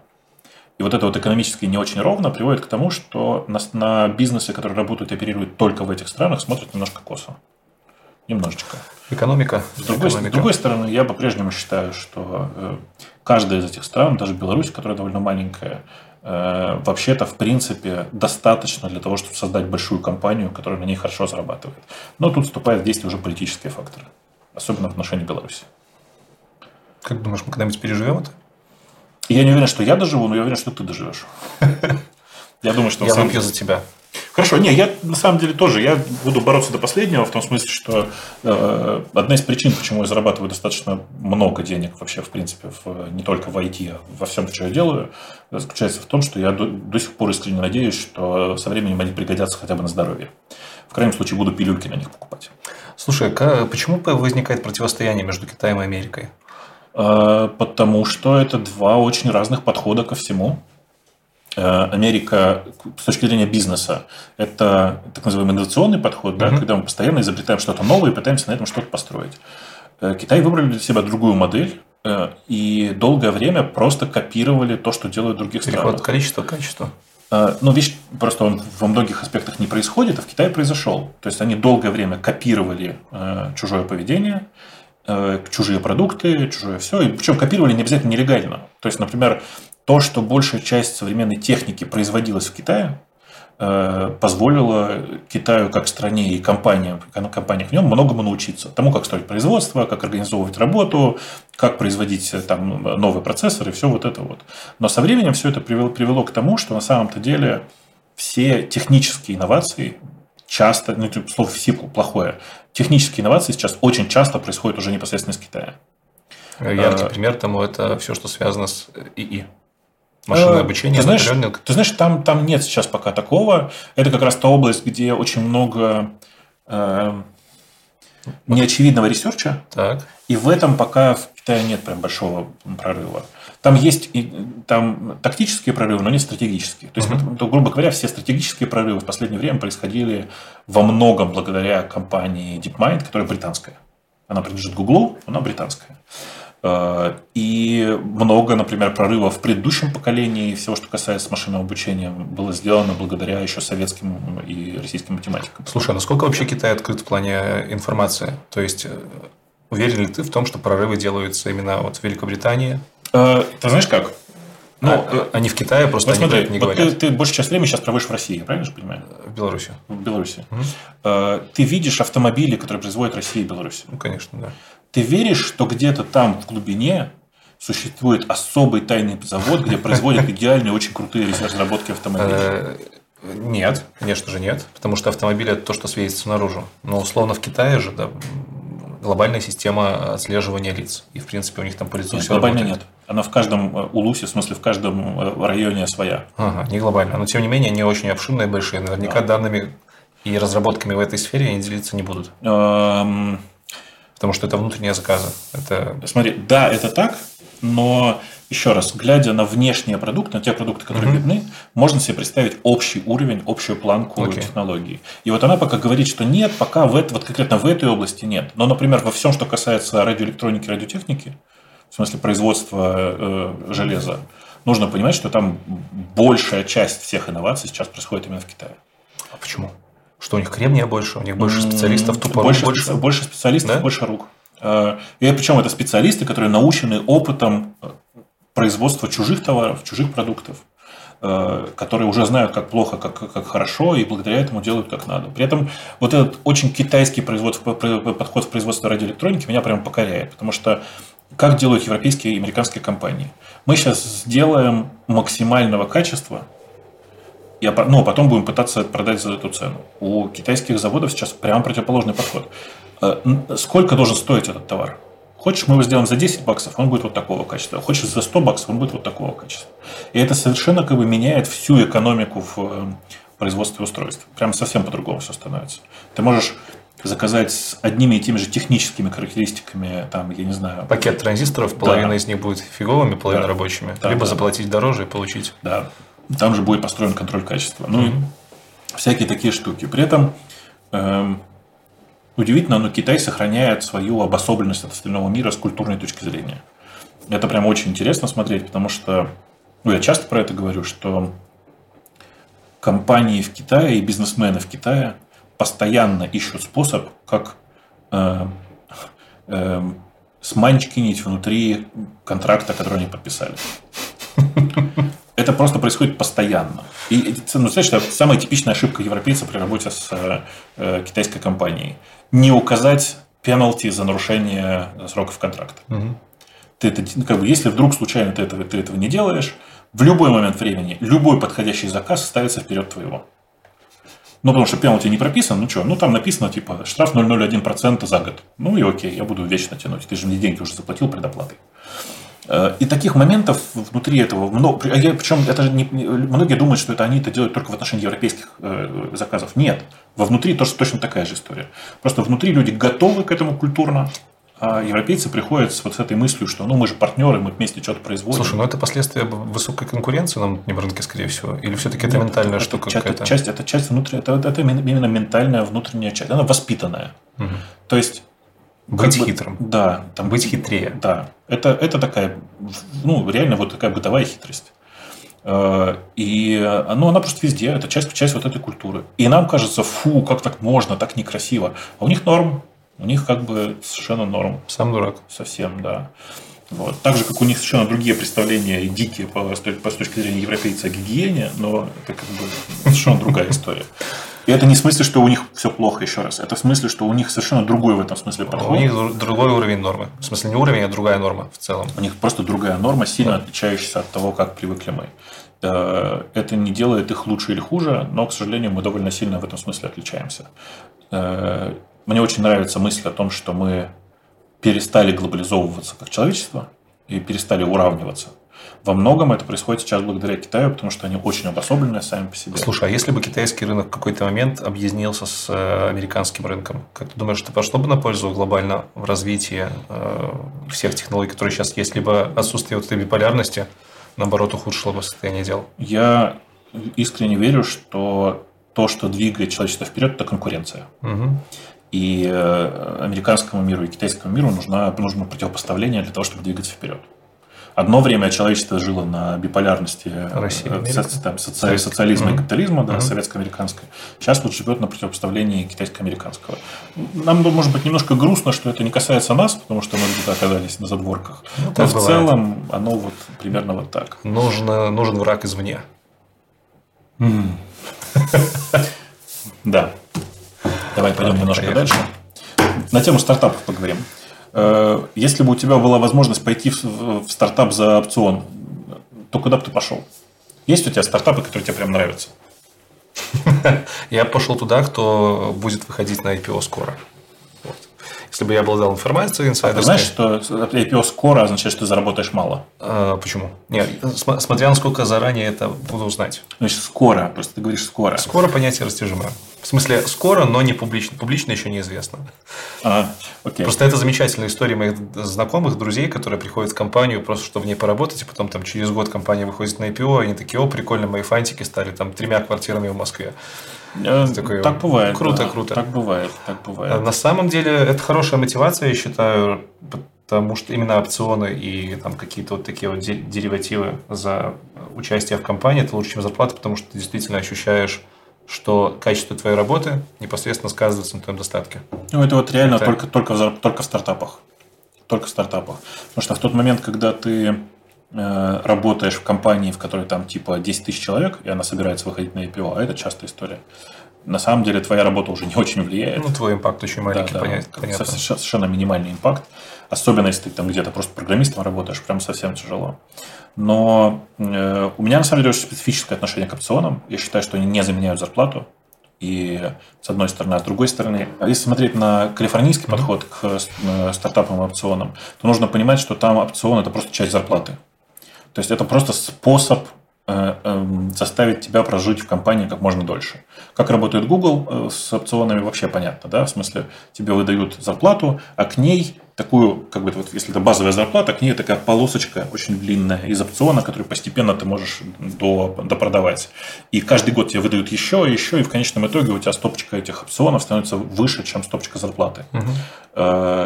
И получается, что на самом деле, если ты вдруг решишь, решишься уходить, ты э, смотришь на те опционы, которые тебя не завесились, и думаешь, какой ужас, как я брошу все эти деньги здесь.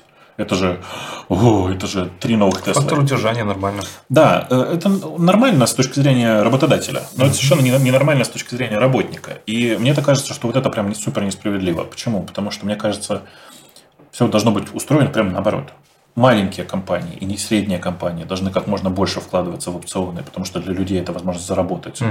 а для тебя это возможность прямо сейчас не сильно увеличить им зарплату. А у компании типа Гугла, мне кажется, все по-честному должно было быть прямо наоборот. На самом деле ты должен просто вжаривать зарплату. Потому что, если честно, эти опционы – это просто зарплата. Она, не, ну, то есть она привязана к стоимости компании, но в реальности тебе выдают даже не заранее известное количество э, там, акций, да, угу или опции на покупку акций, а э, тебе выдают, ну, по сути, там тебе говорят, что тебе выдадут э, акции на, на 50 тысяч долларов по текущему курсу. То есть даже там они отнормированы в деньгах. И в этом смысле опционы в крупных компаниях просто изжили себя, они превратились просто в оклад. В стартапах же совершенно другая история, и есть много компаний, которым я там помогаю периодически, участвую в их жизни и что-то делаю просто за долю. Я принципиально говорю, что, ребята, мне здесь не нужны никакие оформления отношений, мне здесь не нужно ничего, мне, как бы, меня устраивает 1% от вашей компании для того, чтобы вам помогать. Потому что просто я верю, что мы делаем хорошее дело, и в крайнем случае получится просто хороший продукт. Слушай, тут у меня всегда вопрос был, а нет ли запары с бумажками? Условно говоря, там законодательство Беларуси вообще очень фиговое для того, чтобы торговать э, акциями и всем подобным.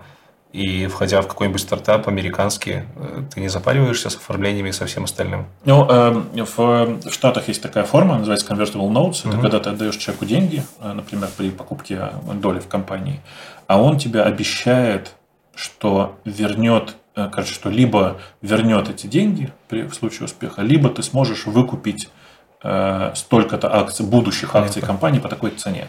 То есть это как бы... Э, это и, и бумажка имеет юридическую да, силу. конечно, конечно. И больше того, такая, такую форму бумажки можно нарисовать и в российском праве, и в белорусском, и в украинском. То есть это как бы норма такая. Это долговая расписка. А она доступна для физических лиц? Она доступна для физических okay. лиц. Э, другое дело, что э, в наших с тобой странах Эм, бывают люди, которые очень смешно поступают. Например, я выдаю тебе долговую расписку о том, что ты сможешь купить деньги моей будущей компании. А на следующий день после этого я закрываю свою текущую компанию. Открываю я новую. просто открываю новую. И все. Как бы в этот момент она теряет всю, вся, всякую юридическую значимость. Поэтому в большинстве случаев я вкладываюсь э, своими деньгами или временем в людей, э, ну, как бы, которым я верю. То есть я как бы все упирается в веру людей в конечном итоге. Вот. Но в целом это как бы и у тебя, и у меня, кажется, совершенно одинаковая история с работой. Я работаю с приматчем, потому что меня купил, в смысле, не деньгами, а своей, своей личностью там Сережа, а тебя, собственно, купил, да. Да, такая же. Именно история. так. То есть э, и у, нас с тобой ровно та же, та, же, та же история, в смысле, что мы вкладываемся временем в э, компанию, где подкупила личность э, фаундера. Да, или фаундера, или владельца, или там что-то такое. Говоря про стартапы, если бы у меня действительно был выбор, куда пойти, я бы остался патриотом своей страны. Я очень люблю тех ребят, которые все еще остались у нас, которые что-то делают. Панда Док, вот у нас, кстати, тут были, Да. они, э, жалко, они, конечно, что они уехали, что так получилось. С другой стороны, они недавно стали единорогами, прям молодцы. Кстати, Panda Dog – это компания эталон у нас в стране была для инженеров, потому что у них был шикарный офис, у них были шикарные и остаются шикарные э, шикарно строенные процессы. Я у них бывал в гостях. Ну и плюс компания построена айтишниками. Для меня важно, чтобы, если это будет стартап, чтобы в управлении стартапа стояли либо действующие, либо бывшие, но с хорошим опытом айтишники. Именно программисты, это прям круто. Я в своей практике поработал в нескольких стартапах, часть из них была с управлением не из IT, и это прям был ад, потому что им постоянно нужно было что-то доказывать, что им совершенно непонятно.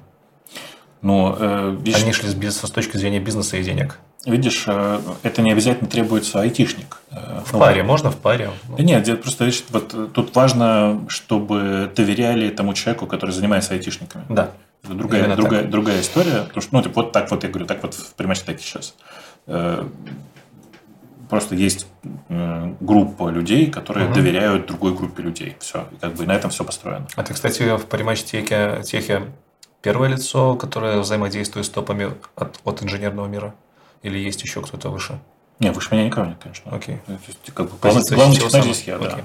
Да. Вот, что еще у нас есть? У нас остались две замечательных компании, которые я горячо люблю и надеюсь, э, в скором времени мы с ними нормально так В Беларуси? закришим. Да. Это компания Rosum Robotics. Мгм. Для украинцев будет знакомо слово розум. Э, Ребят делают роборуку. Уже сколько лет? Пять, по-моему, или четыре они начали делать роборуку. Сейчас они ее успешно вроде как продают.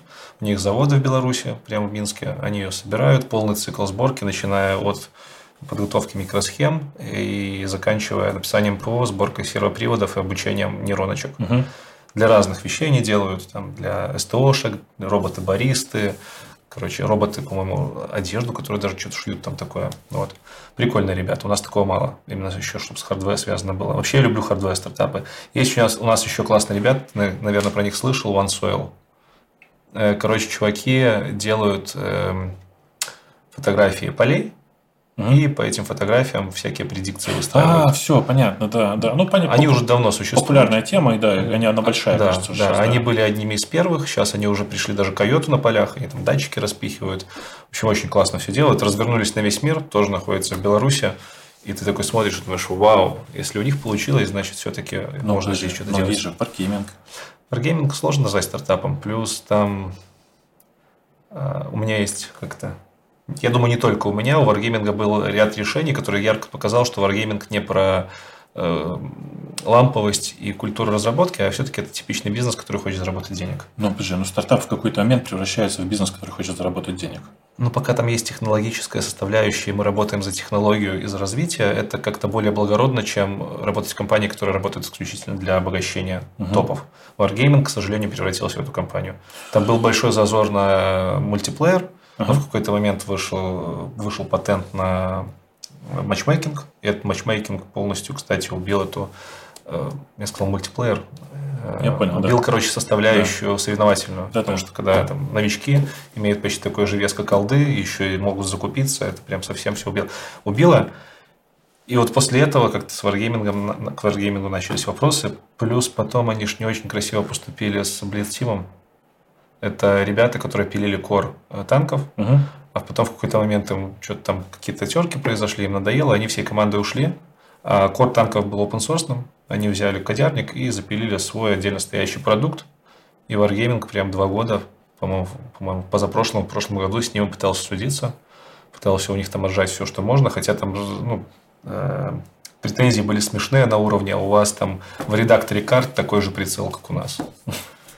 В итоге Блицим остались, все с ними хорошо, они отс- отсудили свои права, но как бы показатель того, что что-то там в управлении не то. Кто-то личную обиду затаил вот такими вот некрасивыми способами боится. Поэтому э, это я к чему? Когда, если бы у меня был выбор, куда зайти, я бы, безусловно, смотрел на то, кто в топах, какая у него репутация и какие у него мотивы делать этот продукт. Угу. Потому что если я подписываюсь на любовь к продукту, мне нужно понимать, кто будет принимать самое главное решение по развитию этого продукта. Прикольно. В смысле, я, видишь, просто я там не очень хорошо сейчас знаю нынешнюю экосистему э, прям настоящих стартапов, но э, из украинских очень интересно смотреть на то, что делает Мегаго, но они типа тоже вряд ли назвать их можно стартапом уже. Все-таки за 10 лет компании. Очень забавно смотреть за тем, как сейчас работает уклон, потому что там много, на самом деле, технологических переделок. Прошу прощения, теперь называется уклон тех. Очень свежее название э, с иголочки. Э, и ну, Grammarly, на самом деле, очень классные ребята, действительно. Они вообще и... офигенные. Я только сегодня узнал, что они украинцы. Ну, исконно. Там. Они, знаешь, на самом деле, они, они, они во-первых, супер украинская команда. Э, ты знаешь, да, что у них много на Clojure, у них почти mm-hmm. все сделано на Clojure. Mm-hmm. И это прям один из стартапов, который удивительно смотришь. Думаешь, ого, ничего себе, на Clojure. Там на этом кто-то еще пишет. Нет, на самом деле, на Clojure я с удовольствием сам писал. И мне очень нравится их подход. Они недавно выложили огромный очень прилично сделанный датасет для работы с украинским языком, например, чего, в принципе, никогда особенно не случалось. И частью этого датасета сделали, по сути, как Grammarly для украинского. Правда, он пока в виде, не в виде API, да, а в виде как бы кода uh-huh. лежит. А, тут как бы есть национальный вопрос, потому что русского у них нет, а украинский есть. Он да. не в продукте, ну да. Прикольно. Вот. Но на самом деле это очень прикольный момент сам по себе, что, что чуваки прям вот в, это, в это заморачиваются и делают. Очень нравится, когда такие штуки всплывают. И поэтому смотришь, в принципе, на часть таких стартапов и думаешь, да, я потом с удовольствием чуть-чуть поделал. Вот именно вот с общего подхода. Я боюсь, что когда заглядываешь внутрь, все становится не так радужно. Ну, так ну, часто это, бывает. нормально. Да, я часто говорю, что не надо заглядывать в пирожок, который уже ешь. Вот тут такая же история. Хорошо. Э, у нас с тобой остался важный один вопрос, но про него можно разговаривать следующие два с половиной часа. Да. Или два, два с половиной дня даже. Да, про построение личного бренда среди IT-специалистов. Ты вообще занимался когда-нибудь построением своего бренда? Нет, что, что это такое? Не, ну я серьезно. Смотри, вот, ты прям целенаправленно над этим работал? Эм, давай так. Это ж меня моя аудитория смотрит, поэтому она, в принципе, знает, кто я такой. Ага внешне может показаться, что у меня там какой-то большой бренд, и я над ним как-то работал. Но на самом деле не было цели развить бренд. Цель была совершенно другая. Была цель э, снизить поток вопросов к себе от своих сотрудников. Это я к тому, что у меня никогда не было цели развивать бренд, и это скорее побочный эффект, который меня дискомфортит. С одной стороны. Угу. С другой стороны, эта штука несет много плюсов мне, в том числе как айтишнику. Плюсы разнообразные. Самое очевидное из них, наверное, это расширение сети контактов. Причем расширение вот как в рекомендательных алгоритмах с забросом из тех сфер, в которых бы ты никогда не залез, если бы был программистом. Это, как ни странно, рост карьерный, потому что как только ты развиваешь свой бренд определенного уровня, ну, я не скажу за критическую массу этого уровня, но тем не менее люди хотят работать с тобой, и это, безусловно, плюс для компании, в которой ты работаешь. Компания последнее время компании это поощрять начинают. Раньше они боялись.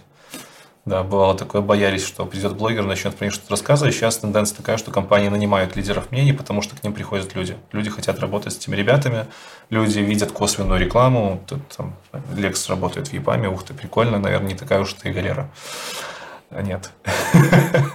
Самая лучшая галера. Вот. Элитная галера. Элитная.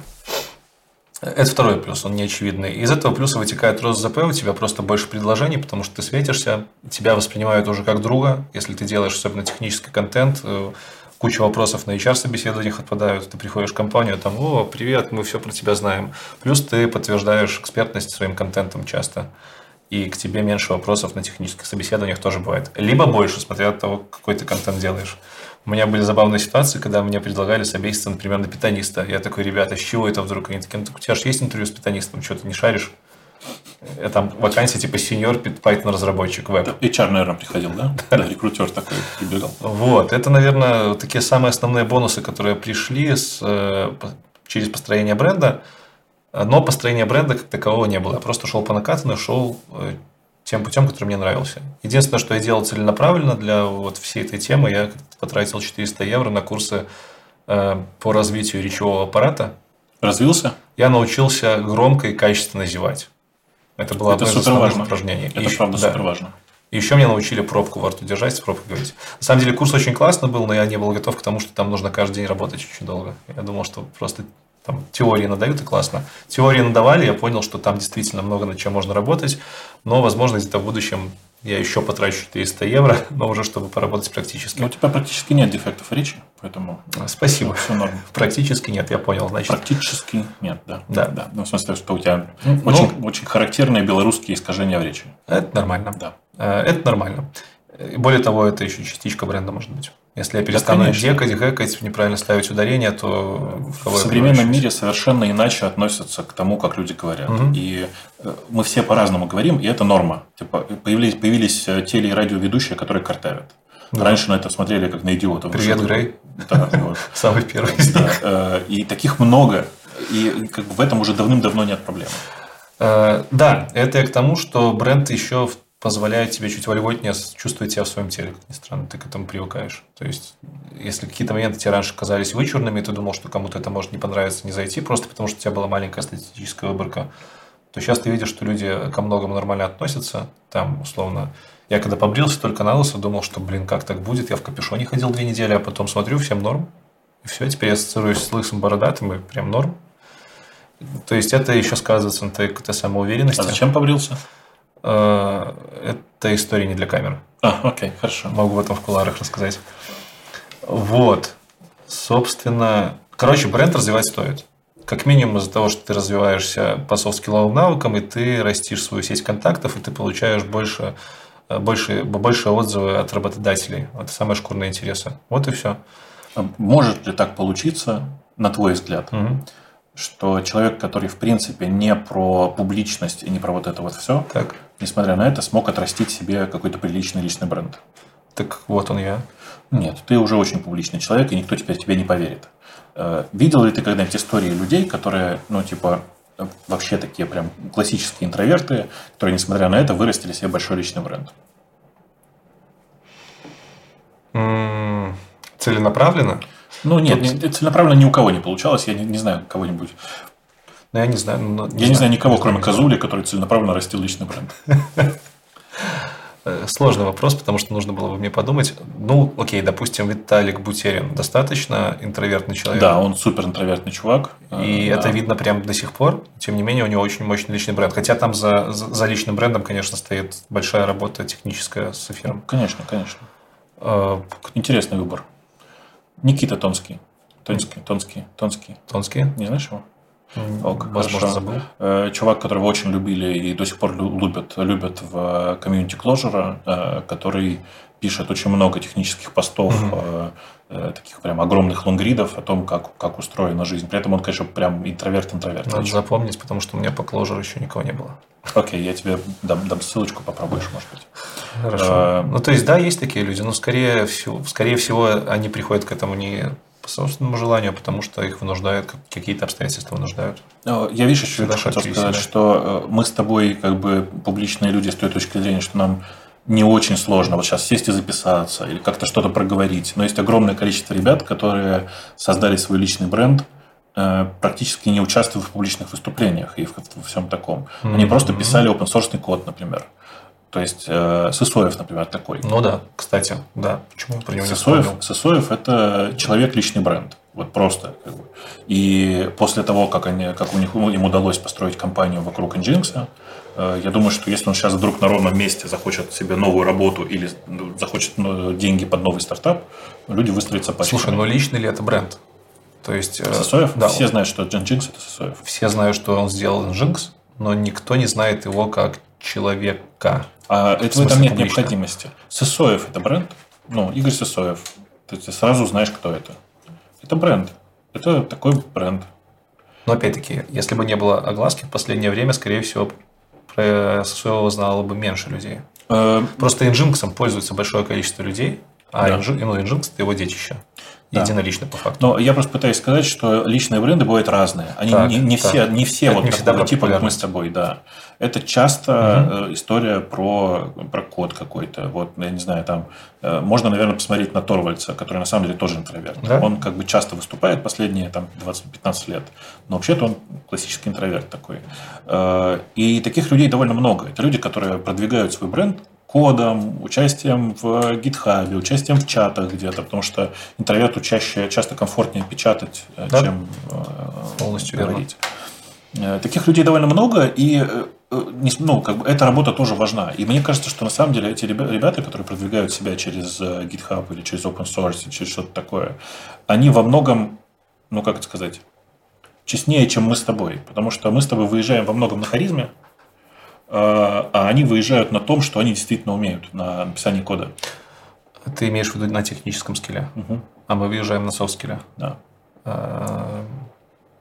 А, почему ты решил, что технический скилл превалирует? Э, не, не, не, не то, что, видишь, сейчас я пытаюсь вот что сказать. Честнее это в том смысле, что когда тебя рассматривают как технического специалиста, и тебя, и меня рассматривают многие а, как технического да, специалиста. Да, да, да. И их продвижение, продвижение чисто через технологии, угу. гораздо честнее. Естественно, в этом э, И тебя, и меня воспринимают согласен. как технического специалиста, умноженного на наши угу, софт-скиллы. Угу. Там этот множитель как бы единичный, и все. Да? Как бы люди да. так живут.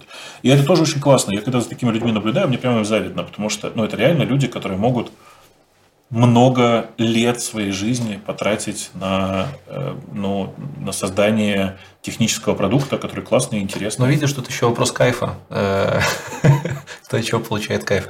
Э, допустим, Андрей Бреслов, да? Да, Бреслав. Бреслав, да. Создатель Котлина. Да, да.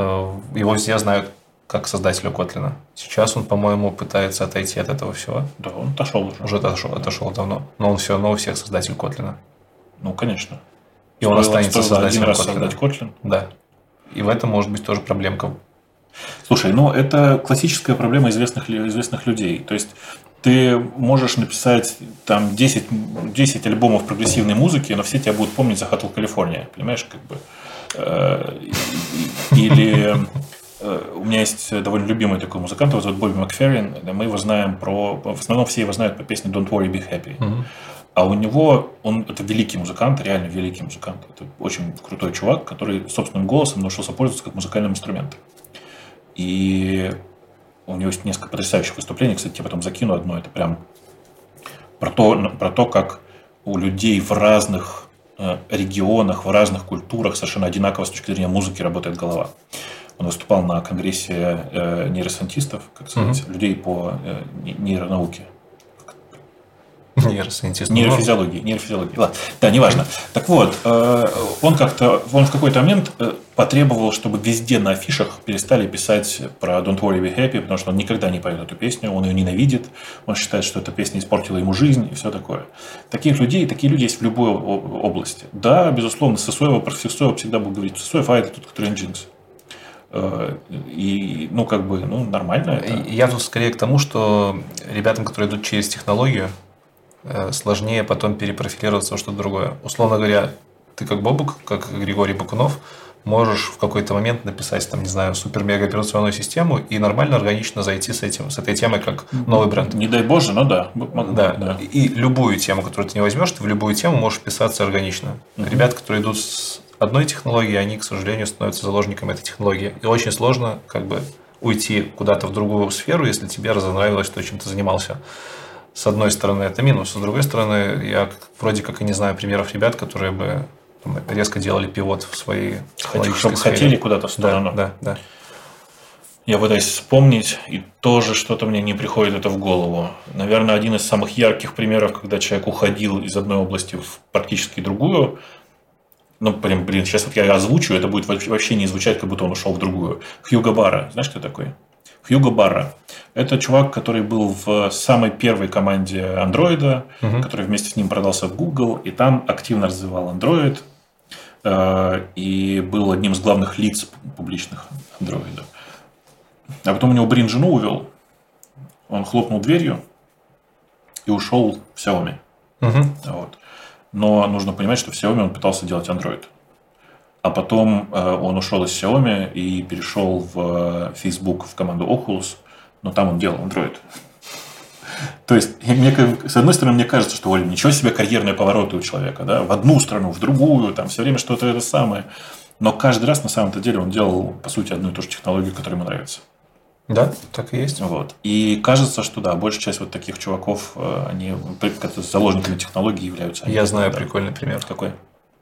Не знаю, насколько он сейчас актуален будет. Э, Эштон Кутчер.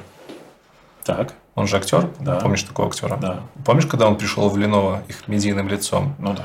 И потом все узнали, что он на самом деле закончил технический университет, что он даже программировать умеет. И вроде как в Lenovo он даже занимался не только пиаром, но еще там какую-то линейную должность занимал. Там, значит, там грустная история, потому что он хотел заниматься, Ага. хотел заниматься более активно и продуктом, и всем, а они ему активно мешали этим заниматься. Но вот если бы он закончил и стал айтишником, это был бы прям очень яркий пример. Ну да, ну мне кажется, что Кучер вообще в этом смысле очень забавная фигура, потому что он айтишник, в смысле, он, Да, он исходно. да, он в смысле и он продолж- продолжает быть очень айтишным чуваком. Я с ним общался дважды, и оба раза мы с ним Внезапно.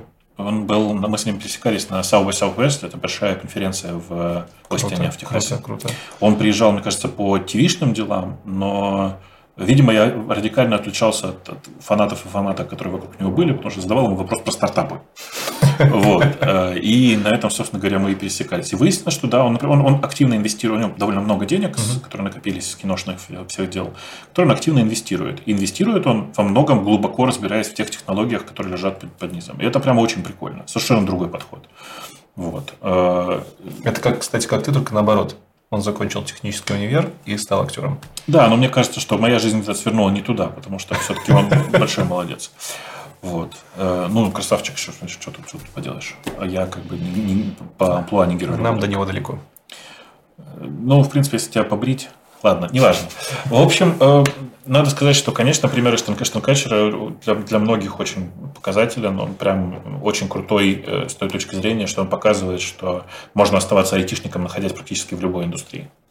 Э, Таких примеров, на самом деле, довольно много. В смысле, есть в музыке айтишники, есть, ну, как бы просто в творческих людях, людях часто кроются всякие айтишные стороны. Мне в этом смысле очень нравится, знаешь, э, и обратное сочетание. Это когда э, ребята из IT внезапно начинают заниматься электронной музыкой. Так. И ты, наверное, видел, да, вот эти сессии лайф музыкального кодинга? Не видел никогда? Не-не-не. Тебе покажу как-нибудь. Есть куча сред, в которых ты можешь программировать звуки. Ага.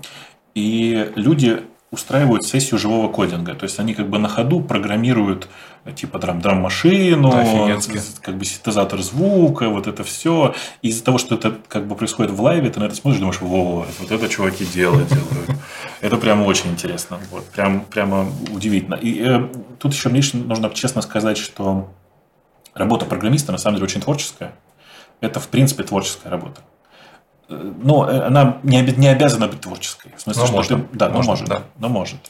И для многих айтишников э, у них нет нужды в творчестве за пределами работы, потому что они творчески реализуются на работе. И вот те вот люди, которых мы видим, которые придумывают гениальные технические решения, такие, оба, на что-то такое сделали, и, значит, вместо того, чтобы там было 500 человек, а часов превратилось в 30, но 500 потом, наверное, где-нибудь выкупляется. Но обычно так происходит. Это же как раз люди, которые творчески реализуют себя в работе. Да, Это очень, очень, очень прикольно. Очень прикольно. Я, кстати, думаю, что скоро, там, лет 10-15, у нас начнется очень много историй, когда какие-нибудь известные айтишники будут становиться известными в других сферах. Потому что нас тупо больше сейчас, намного больше, чем 15-20 лет назад. А так я думаю, что это уже происходит, просто этого никто не замечает особенно. Ну, типа, нужно время, чтобы, Да. чтобы это начало проявляться. Да. Я думаю, что единственное, где... Вот видишь, мне жалко, что этого не будет происходить в кино. Я просто большой фанат кино Мгм. и все, что с этим связано. Но нужно понимать, что на освоение кино как жанра и как индустрии уходят тоже десятки лет. И ты не можешь сейчас просто резко пивотнуться в, в кино. Хотя у многих попытки были, в общем. Слушай, ну есть же примеры из других сфер. Тоже Скала Джонсон из рестлинга, куча кто уходит. Хотя рестлинг, да, это же Очень творческая работа. Очень рестлинг. творческая работа. Окей, согласен. Там, я думаю, что многие люди из рестлинга приходят в творческие специальности во многом потому, что тво- рестлинг не очень творческая работа. Да ладно. Ну, в смысле, у тебя есть куча А, времени. Не творческая, но актерски выверенная. Эм, Ну, мне кажется, что Джонсон, в смысле, Скала Джонсон просто хорош был изначально как... э, Он, он очень хороший подходящий материал для того, чтобы быть актером. Э, Так же, как с Шварценеггером, кстати. Там такая же история. Он поначалу просто не блистал, но если посмотреть его последние актерские работы, он прям хорош.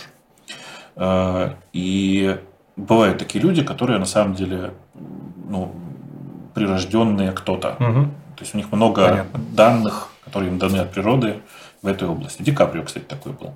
Он долгое время его воспринимали просто как красавчика, но вообще-то он изначально просто очень пластичный э, человек, который очень подходит для актерской работы.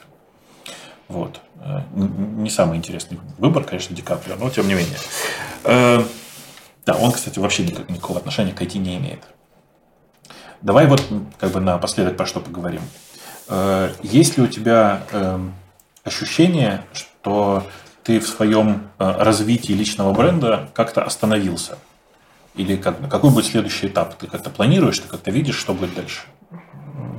Ну, понимаешь, нет самоцели развивать личный бренд, соответственно, нет каких-то чекпоинтов. Давай я по-другому спрошу. Давай я спрошу о твоих творческих планах. Мои творческие планы. Да. Есть ли что-то, куда ты хочешь прямо развиваться? Может быть, ты хочешь снять большое полнометражное кино про айтишника? Не надо, подожди, подожди. Вот ты сейчас делаешь э, ту вещь, которую делают многие.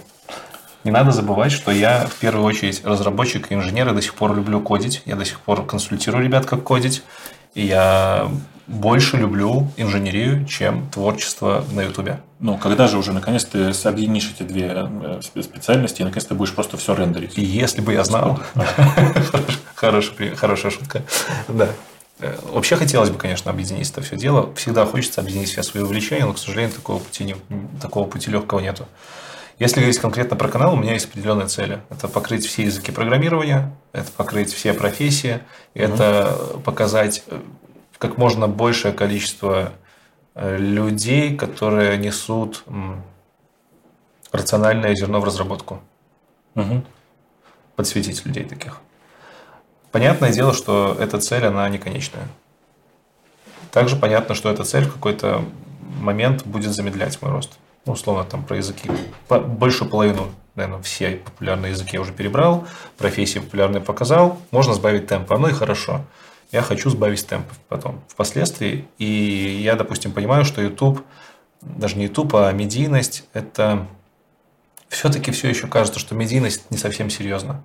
Не потому, что это какая-то профессия несерьезная, там, делать блог, видосы, а потому что э, есть возможность сделать что-то более крутое, более значимое. У меня сейчас тот возраст приближается, когда пора переосмысливать, типа, суть своего бытия в этой хате, в смысле в этом мире. Да, и наконец-то ты поймешь, что твое настоящее призвание – это геймдев. Может быть, кто знает. Ну, кстати, между прочим, вполне себе. Тебе понятно, как делать шоу, и тебе понятно, как делать технологии, Понимаешь, не находится в чем штука? Я с, с YouTube очень сильно подсел на, на короткий путь между тем, что ты делаешь, и реальной помощью людям. Пусть она очень косвенная, но э, там отзыв человека из, не знаю, из какой-нибудь там, из Кыргызстана, который говорит, что он работал там за копейки, и сейчас, посмотрев видосы, вдохновившись, узнав вектор развития, он работает там программистом и в будущем хочет свою пасеку пчелиную сделать и уже понимает, как это сделать. Это мотивирует что-то делать гораздо больше, чем там, написать качественный код. Гораздо больше, чем сделать какую-то прикольную игрушку, которой будут пользоваться многие. Потому что игрушка будет приносить интертеймент, там, и это не очевидная связь с помощью человеку в глобальном смысле. А тут прям прямое, прямое взаимодействие. Именно ты как-то вот этим контентом ты напрямую помогаешь людям улучшить жизнь. Это интересная цель, это благородная цель, и, естественно, она вытекает, наверное, естественно, по крайней мере, мне кажется, она вытекает из того, что хочется после себя что-то оставить. Э, люди есть нескольких типов, как, как, как я для себя их делю. Есть люди, которые э, давай так, есть люди, нау... есть ученые, которые добывают новые знания, изобретают новые знания, получают. Есть люди-инженеры, которые применяют эти знания на практике. Mm-hmm. И есть люди, которые, ну, такие типа просветители, которые разносят все эти знания по массам для того, чтобы из этих масс вырастали новые ученые инженеры. Есть еще куча других людей, но вот эти три уровня влияют на общее благополучие нас как человечества в целом как мне кажется. На ученого я никогда не обладал. Ну, то есть люди ученые, они обладают какими-то обычно сверхспособностями, предрасположенностями, предрасположенностями с детства, как мне кажется. Люди-инженеры э, обладают усидчивостью. Не обязательно у них есть предрасположенности, но они обладают достаточной усидчивостью и целеустремленностью, чтобы что-то применять на практике и искать эти пути. У меня не предрасположенности, я, по крайней мере, все не рассмотрел, либо пропустил усидчивость, у меня тоже особо не хватает целеустремленности. Поэтому я вижу свою область развития именно в распространении. Это самое простое из влиятельных вещей, которые я могу сейчас делать. Оно не простое. Самое доступное. доступное Это оно самое комфортное для тебя, самое понятное для тебя. Да. Так правильно, да. И Поэтому цель, э, ну, как бы я немножко загнан на вот этих вот идеях ставить цели за рамками жизни для того, чтобы... Для чего? Для чего это все делать? Для того, чтобы родить ребенка, у меня, кстати, есть классный знакомый, биолог, олимпиадник, международец, он мне свою позицию недавно донес, что вот он, он живет с целью продлить свой род. И, кстати, это достаточно логично для биолога. Он видит в детях продолжение своего генетического кода, и он реально в это верит. То есть для него это важно. Но скучно же. Но для него именно вот, вот все, он родил ребенка, и у него как бы самореализация наступила. И в этом есть своя логика. Ты действительно продолжаешь генетический код, ты его разноображиваешь. Ты просто учти, что это международная биология. То есть, в принципе, для такого человека, гений, привет, это норм. Это его точка зрения, которая обоснована там какими-то его знаниями, познаниями, чувством этого мира. У меня был физфак за плечами. На физфаке э, меня очень сильно влюбили в науку. Причем я с детства, я жил на хуторе, у меня в детстве там постоянно были какие-то энциклопедии, книжки. У меня всегда в голове я фантастику постоянно читал, у меня всегда в голове крутилось, что нужно двигать вперед человечество. Ты вообще винтик, и у тебя, в принципе, есть возможность что-то сделать. И как бы дети, зачем дети? Рождаемость перенаселения на планете, какие дети, к черту нужно. Нам нужно двигаться дальше, потому что что? Что в противном случае? И я не хочу верить в то, что меня, допустим, не станет физически после смерти, потому что все это бессмысленно становится вдруг. Я не понимаю, как можно жить в моменте. Угу. Следовательно, я прихожу к тому, что самосознание где-то останется. Я связываю словно дух, что вот душа, вот это все, это самосознание. Хочется верить, что я как я останусь после. И если я как я останусь после, то что мне делать после? Возможно, я перерожусь во что-то новое, я не знаю.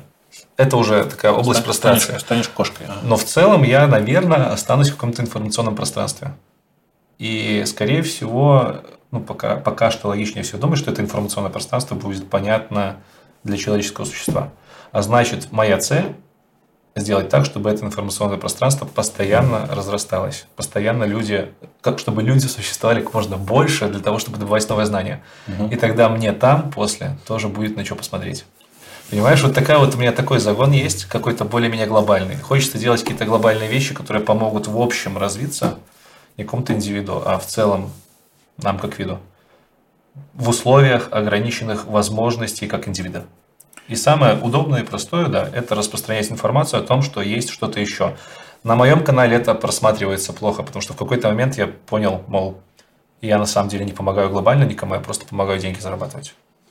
Но потом я себя утешил тем, что э, зарабатывая деньги, люди смогут в будущем переключиться на то, на то, что им нравится, а значит, э, например, какая-то часть ученых может появиться, или какая-то часть инженеров может появиться из этой градации. И я косвенно этому помогаю. Да, конечно, если ты напрямую этому помогаешь. В смысле, то, что ты делаешь, э, заставляет все больше и больше людей заниматься продвижением человечества вперед.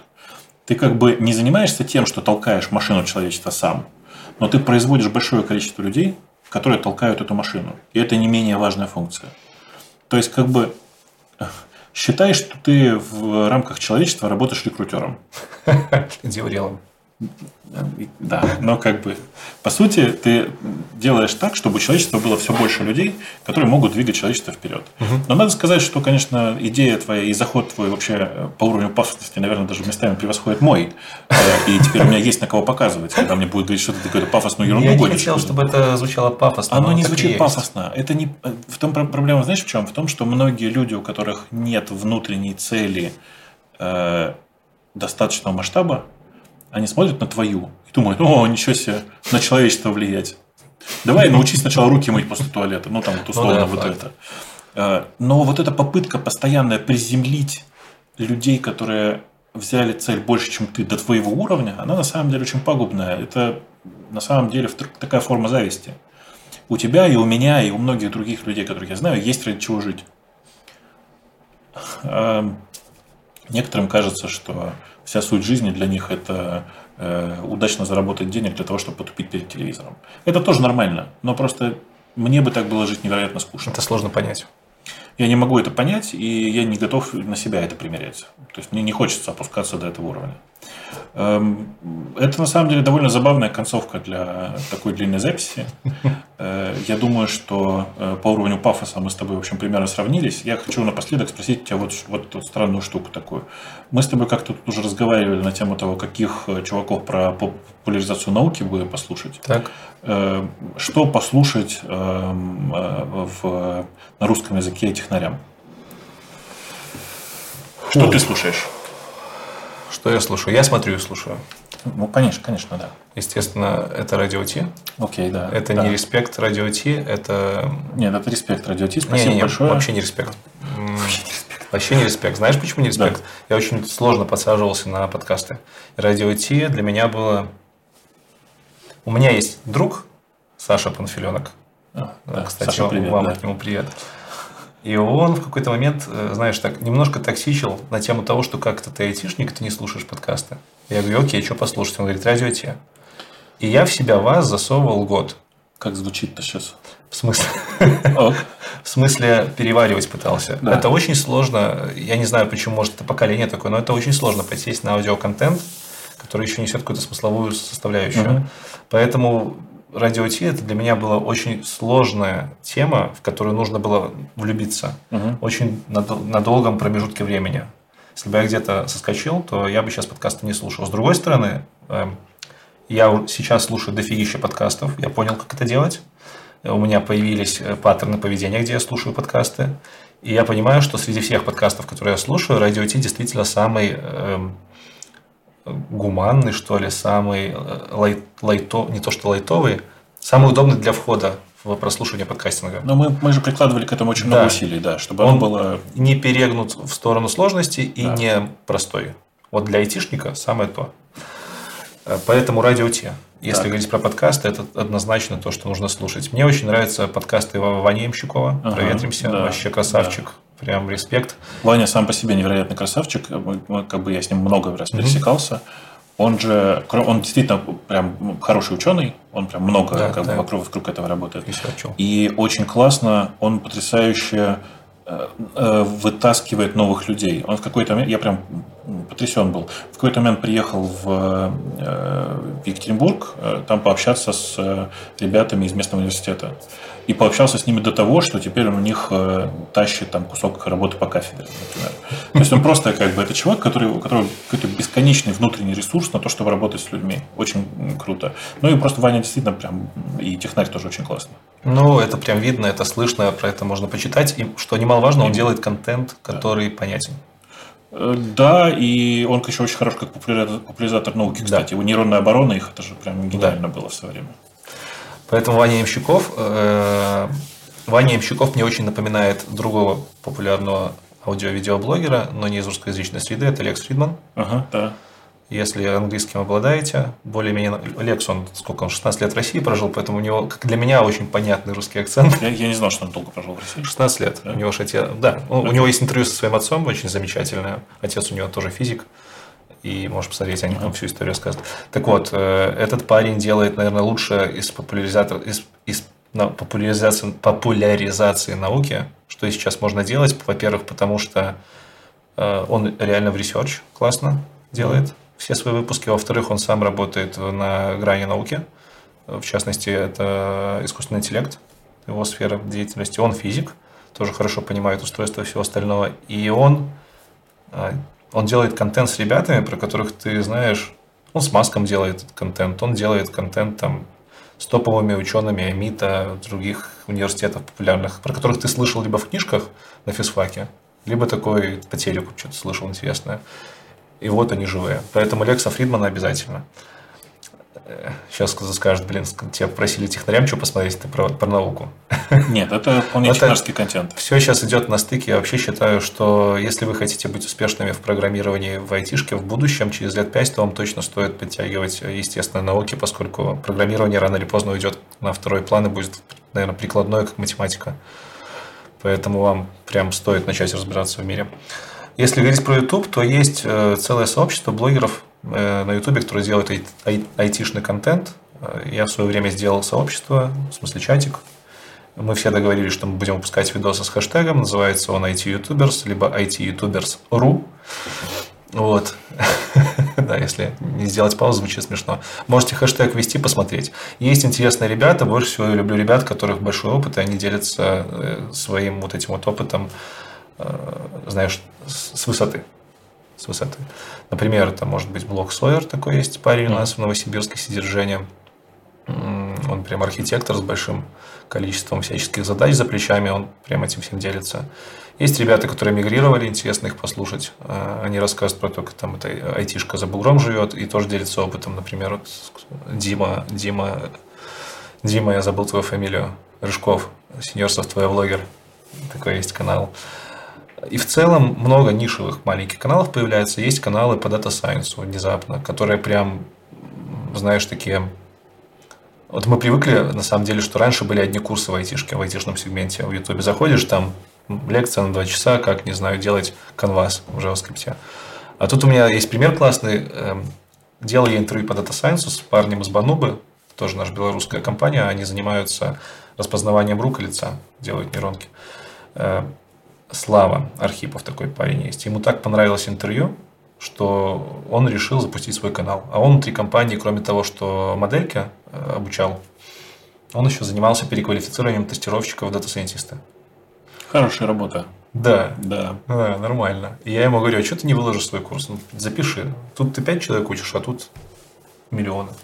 В итоге он сделал канал. Сейчас у него на канале есть курс э, по data science у от математики школьной до там, первого-второго курса вышмата, который требуется для написания нейронок и для понимания, mm-hmm. как они работают.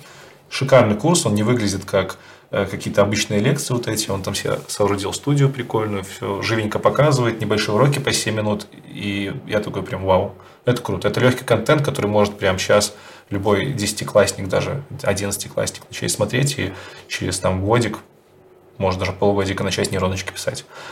Это канал у него называется ДУ по ДВС тут. Вот так. И там, кстати, 20 тысяч подписчиков. Вроде как бы тема очень узкая, а ребята смотрят и прокачиваются. Я думаю, на первое время хватит. Хэштег IT-ютуберс, ищите, много кого найдете интересного.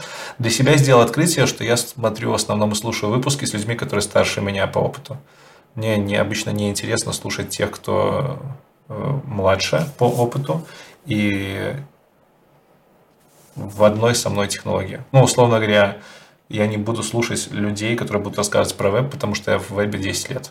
Угу. Но если у них там прям видно по послужному списку, что они там 20 лет, то я слушаю. Также я не слушаю подкасты, тут тоже интересно видео. Э, на видео возраст на меня никак не эффектит, именно физический возраст. В аудио формате, если э, спикер звучит по голосу младше меня, то я его не могу воспринимать, к сожалению.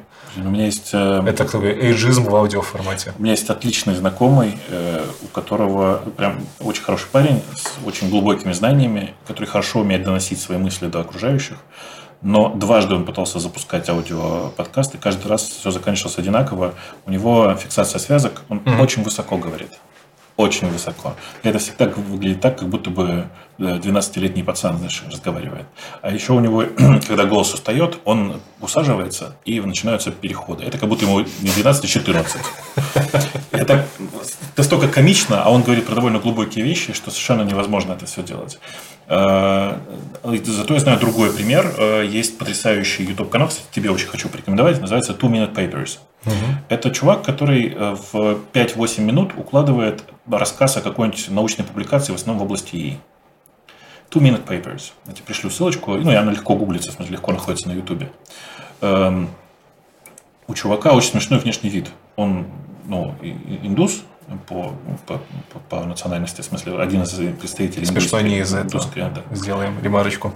Э, смешно не из-за этого, да. Но выглядит он реально очень смешно, у него довольно большие уши, всякое такое. И он в какой-то момент принял просто решение, что не буду я всей этой херней заморачиваться. Угу. И у него, его, его самого там в кадре не бывает никогда. Он показывает куски этих публикаций, куски видео, которые там связаны с, там, с рендерингом чего-нибудь, еще что-то, но он никогда не показывает себя. При том, что он как раз тоже вот вполне себе ученый, парень там много лет этим всем занимается. Но контент у него потрясающий, потому что он, он нашел несколько потрясающих формулировок, потому что он периодически, например, в самые острые моменты, когда он пересказывает самые крутые вещи, говорит «And now hold your papers». Типа, держите за свои публикации, сейчас вам расскажу что-то очень крутое. Вот. Э, и он прям какие-то такие фишечки находит, которые прямо каждый раз удивительные. И он находит удивительные публикации крутые. В общем, очень крутой чувак.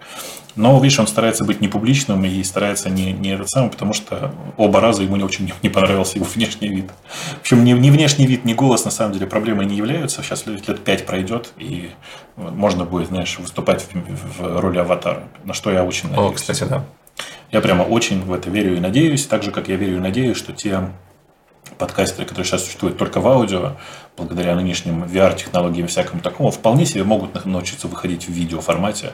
Многим комфортнее с видео. Это было бы проще, потому что часто диссонанс ловишь, когда долго слушаешь людей голосом, а потом просто натыкаешься в жизни, и у тебя прям нестыковка. Ты в голове вырисовал, например, идеальную картинку женщины, либо какого-то интересного альфа-самца мужчину. А в жизни ты приходишь и... В жизни он толстый, бородатый. Нет, нет, нет, не с красотой дело, просто другой. Просто не альфа-самец.